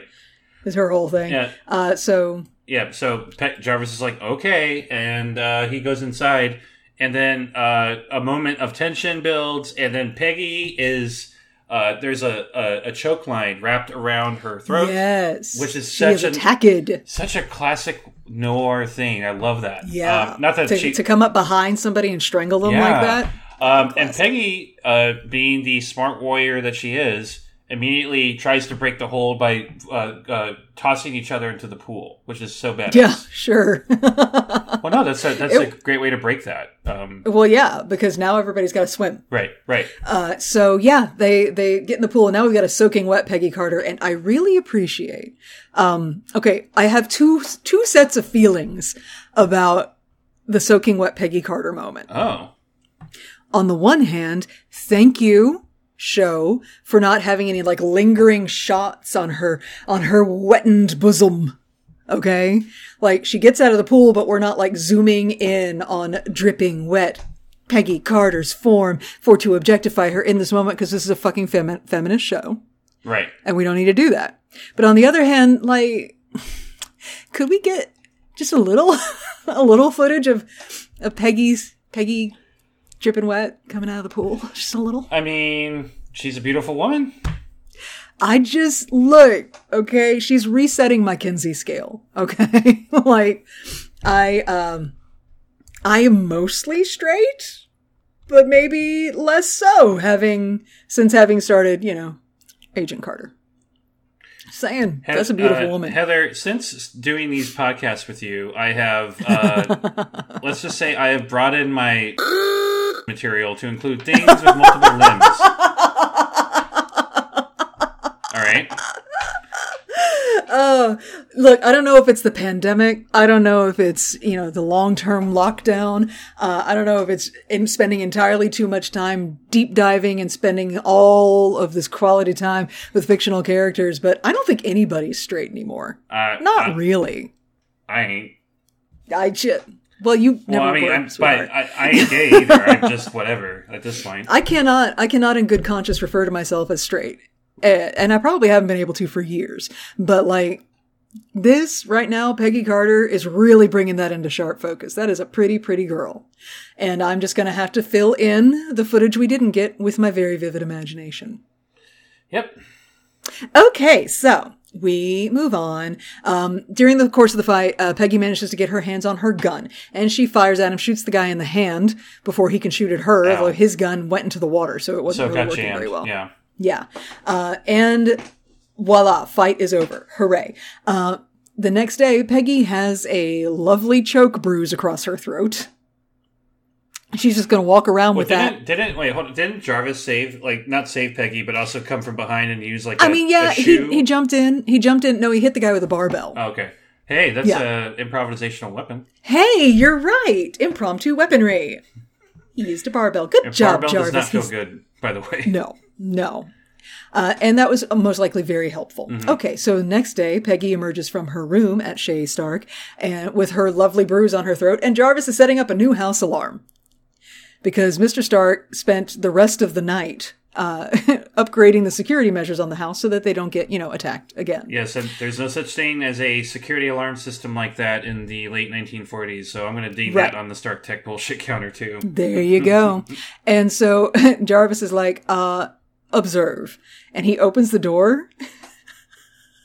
and we get to hear Jarvis's voice saying something like, uh, please be advised, you are not welcome on these premises. and Peggy looks at him and she's like, oh, that's terrifying. And he's like, it's a temporary measure. Definite desire to spend the rest of time as a disembodied voice. Get it?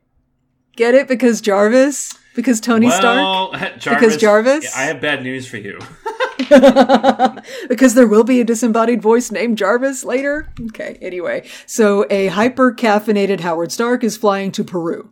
Right. Uh, and and Wilkes is like, uh, Howard Stark is a bit of a menace, but uh, you know, he, He seems okay. Like he's a, well, I mean, Wilkes acknowledges that Howard Stark didn't even question allowing the invisible black man to stay in his house. Yeah. And it just jumped into helping him without asking for anything in return. yeah. or anything. Howard's a good man. Bad boy, good man.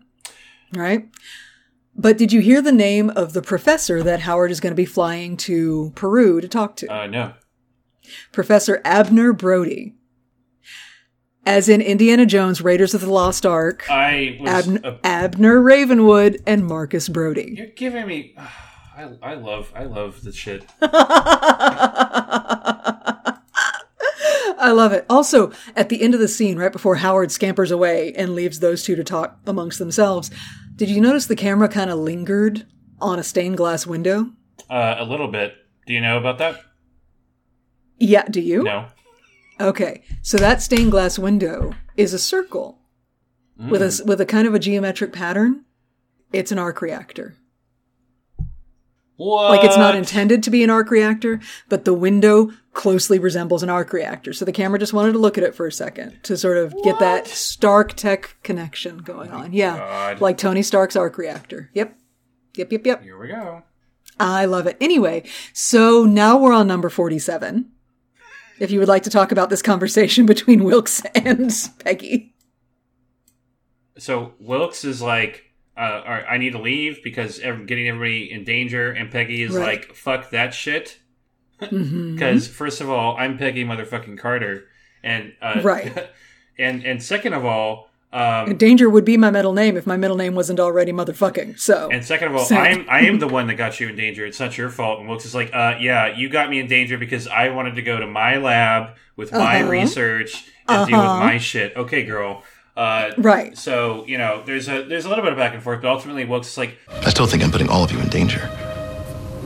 But you don't want me to leave. So that's reason enough for me to stay. And then we all swoon because he's so dreamy. Even when he's a semi incorporeal man, he's so dreamy. And Peggy's like, ha, ha, ha, I'm gonna go.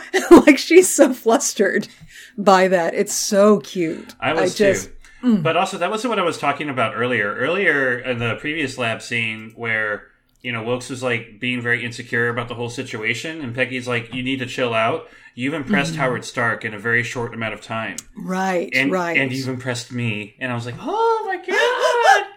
Also, I love these because and Howard Howard Stark has said uh, he you know J- Jason Wilkes is good. Mm-hmm. He's Stark Industries good. So if we can ever get Jason his body back, he's got a job with Howard Stark for sure. And maybe even if he doesn't have a body, Mm, yeah, can I'm about to say, I work for uh, Howard They Stark. can work around that Yeah. somehow. Yeah. So anyway, Peggy goes to talk to Sousa, and Sousa sees the bruise around her neck and is not even concerned about it because he knows who he's dealing with. Right. He's, like, yeah, "Oh, yeah, hey, usually you got to fly all the way to France to get a hickey like that." Hey, hey. so they get an info dump here mm-hmm. where because did a bunch of research, and Peggy's like, "What did you find out?" And he's like, "I want to tell you a story about Agnes Cully." Who? Exactly. Agnes Cully is a girl from Oklahoma. Turns out she's kind of a technical genius. She has a bunch of patents. Here are all of her inventions. Her work put Isodyne on the map during the war. You know the radio frequency modulators the Allies used to send coded messages across enemy lines? Rotating the frequencies was her idea. So who's Agnes Cully? Peggy wants to know. And so Sousa picks up a Hollywood some kind of whatever magazine with Whitney Frost's face on the cover and says, this is Agnes Cully. So, in short, Chadwick is a fucking beard for her Yes. professional career. Exactly.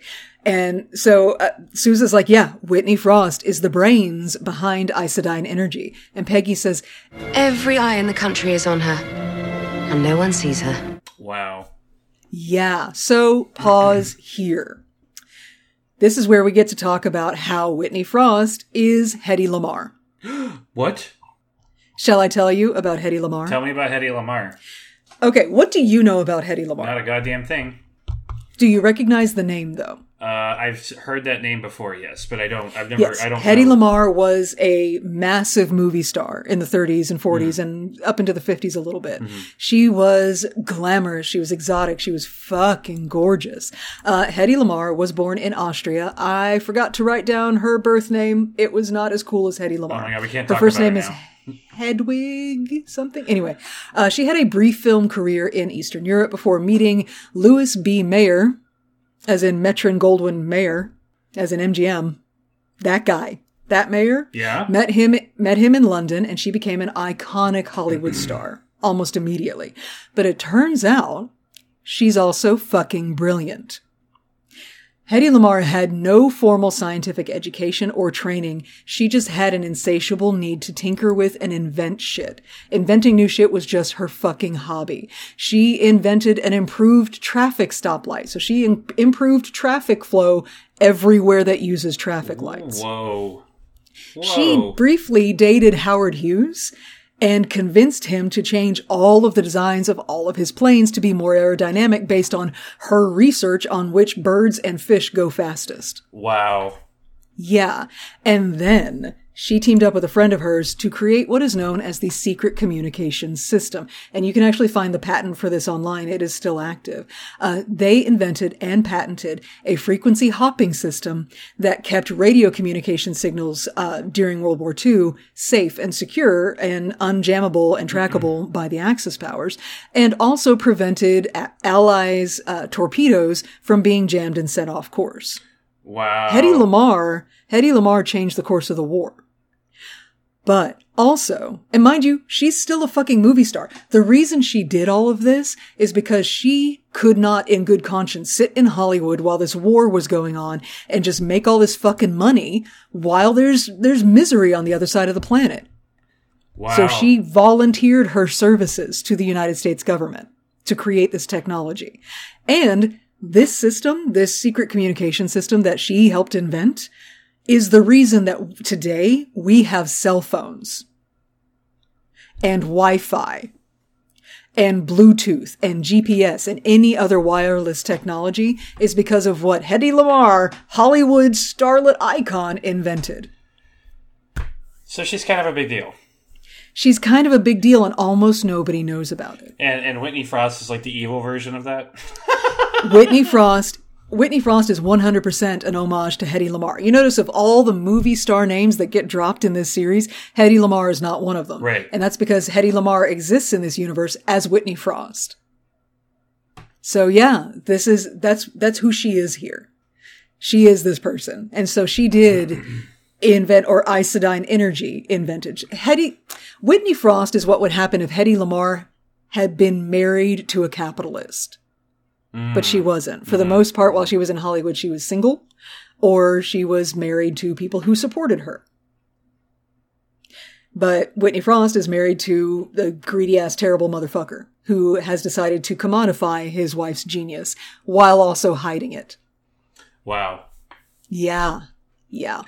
You're blowing my mind right now. It's Friday. It's Friday night, and I'm learning so much. Anyway, there you go. That's enough for school time. So what's going on in the show now? uh, yeah. So after that bomb dropped, uh, we're back at the Arena Club, and that 70s uh, that 70s show dad. That 70s dad. Yeah. that 70s dad uh, uh, is uh, escorting Jack Thompson into into this club where they meet. Into the fucking arena club. yeah, where they meet fucking Chadwick, and Yeah. that 70s dad is like, "Hey, this is going to be your new best friend. You know, he's going to be a senator soon." Hmm. And then he shows Thompson a newspaper with a headline. A headline that says Anderson ankles election.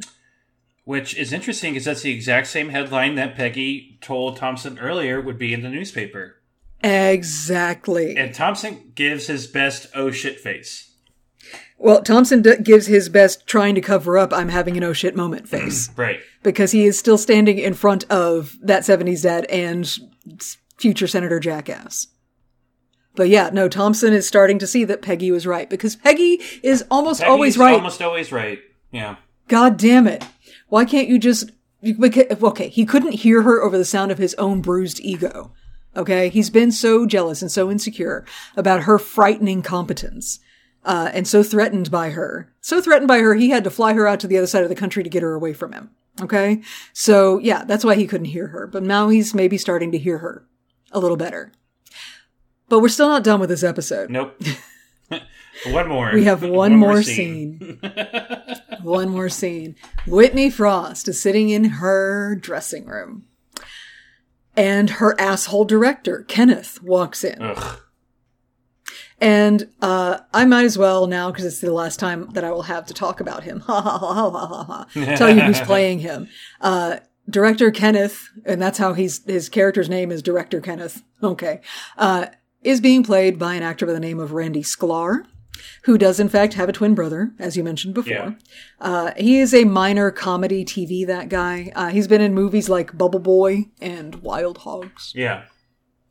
So there's that. Anyway, so he walks in and he sits Whitney down and he's like, So, I just got off the phone with the studio. And Whitney's like, Oh shit, what's wrong? Because remember, this is the 40s. Yep. And studios are all fucking powerful and own their stars' lives. Unfortunately, yeah. Yeah.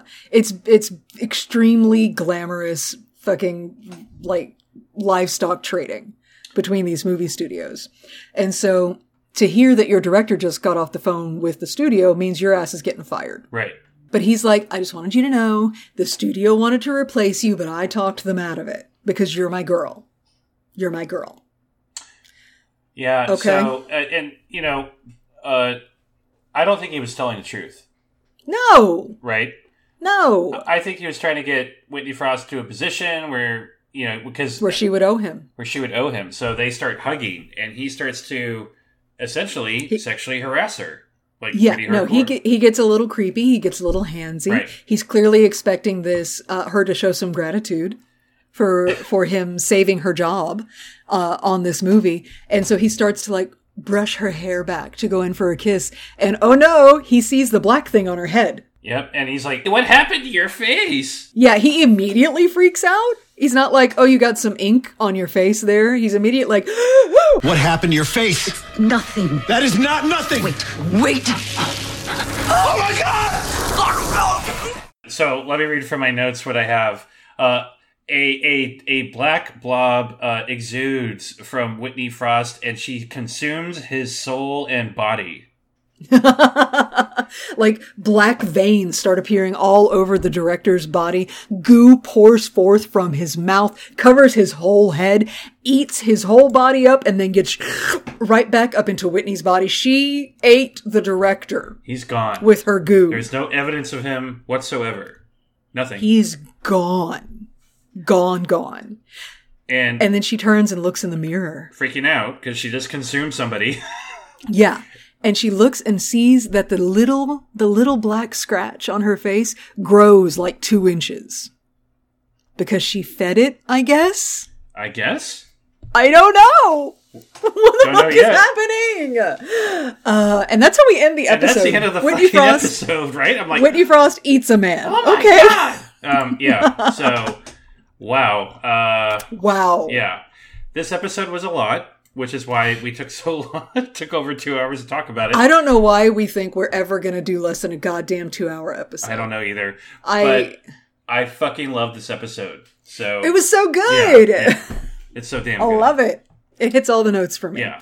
It's got the humor, it's got the romance, it makes my heart go pity pat, and also I'm furious. I love it. Right? Uh, I've been on a journey. where I, it was a journey, and I'm I. The thing that's been missing for the show is just a pure noir, and I got it, and I couldn't be Finally happier. got it. I'm so happy. I love it. I love it. And I'm really interested to see because I, I get it's been a while since I watched this series. And I certainly didn't watch it with any kind of analytical eye. I was mostly just going, look at the pretty people doing cool stuff. Uh, so it'll be really interesting to see if we can maintain this kind of pacing going forward through the series. Mm-hmm. Yeah, So, I'm, I'm, I'm, I'm excited. I'm deaf interested. See what's going to happen Deaf next. interested. Most deaf. Def- Girl. Miss definitely. Okay, so um I feel like I've used every word that was ever in my brain. Um do you have anything else to talk about for this Uh, episode? Nope, I am ready to outro. okay. Uh, before we outro, though, next time we will be talking about Agent Carter Season 2, Episode 4 Smoke and Mirrors. Ooh. Okay, okay, okay. Now we can outro. Okay. Ready? You Ready. ready? I'm ready. You ready? I'm ready. Okay. Hey, everybody. Thank you for listening. We do super appreciate that. Uh, if you would like to hang out with us in between episodes, you totally can. We are perhaps too active on social media. You can find You're us on. Facebook, Instagram, Twitter, and TikTok. You say I'm too active, it's because I'm the managing our social media. I'm not too active, it's my job. anyway, Facebook, Instagram, Twitter, and TikTok as at marvelous underscore divas, except for on Facebook where it's at the marvelous divas for reasons I don't like to talk about. Uh, you've talked about it nonstop. Why, why stop I don't now? like it. Why stop now? I don't fucking like it.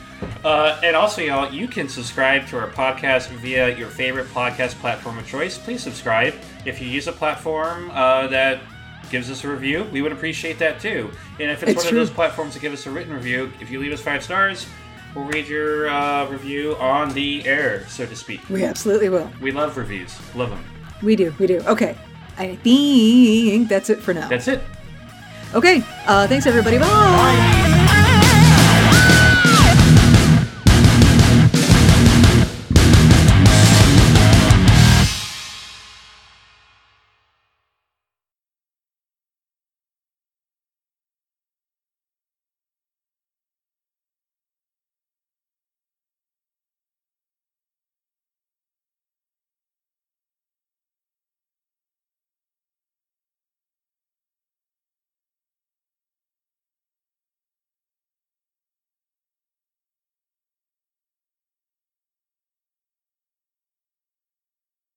Um, so I uh, I woke up from my nap today because when you have chronic fatigue, you take a nap every day. Right.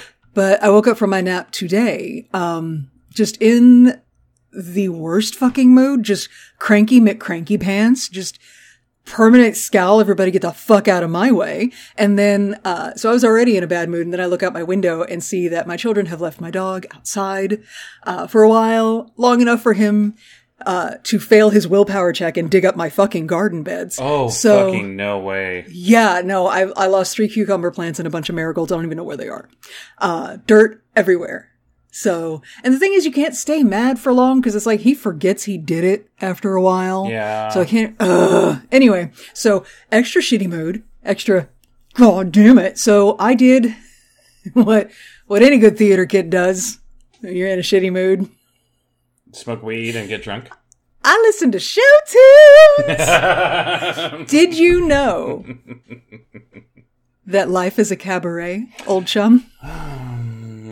Come to the cabaret. See, that's a musical I love. What good is sitting alone in your room? Other words I don't. I don't fucking know the words. I've never. I, I. I can. Uh, with a few exceptions, uh, I can never retain the lyrics of any of the musicals. chum. Come to the cabaret. Come drink the wine. Well, Come I- hear the band. Right this way, your table's waiting. Dun, dun, dun. Anyway, We're at the pay the uh, trademark on this shit now, Heather. no, I'm butchering it. You don't have to pay if you're butchering it. And Yeah, also. I'm just, I, I'm just saying that I love it. Okay, that's all. I, I, love just, it. I, well, which which it- version's your favorite? uh, I mean, Eliza Liza Minnelli. Fuck yeah, Yeah, yeah. I'm Eliza Liza Minnelli fangirl. So that's the story of how I, this afternoon, dragged my own ass out of the cranky ass doldrums so that I can get it together for this show.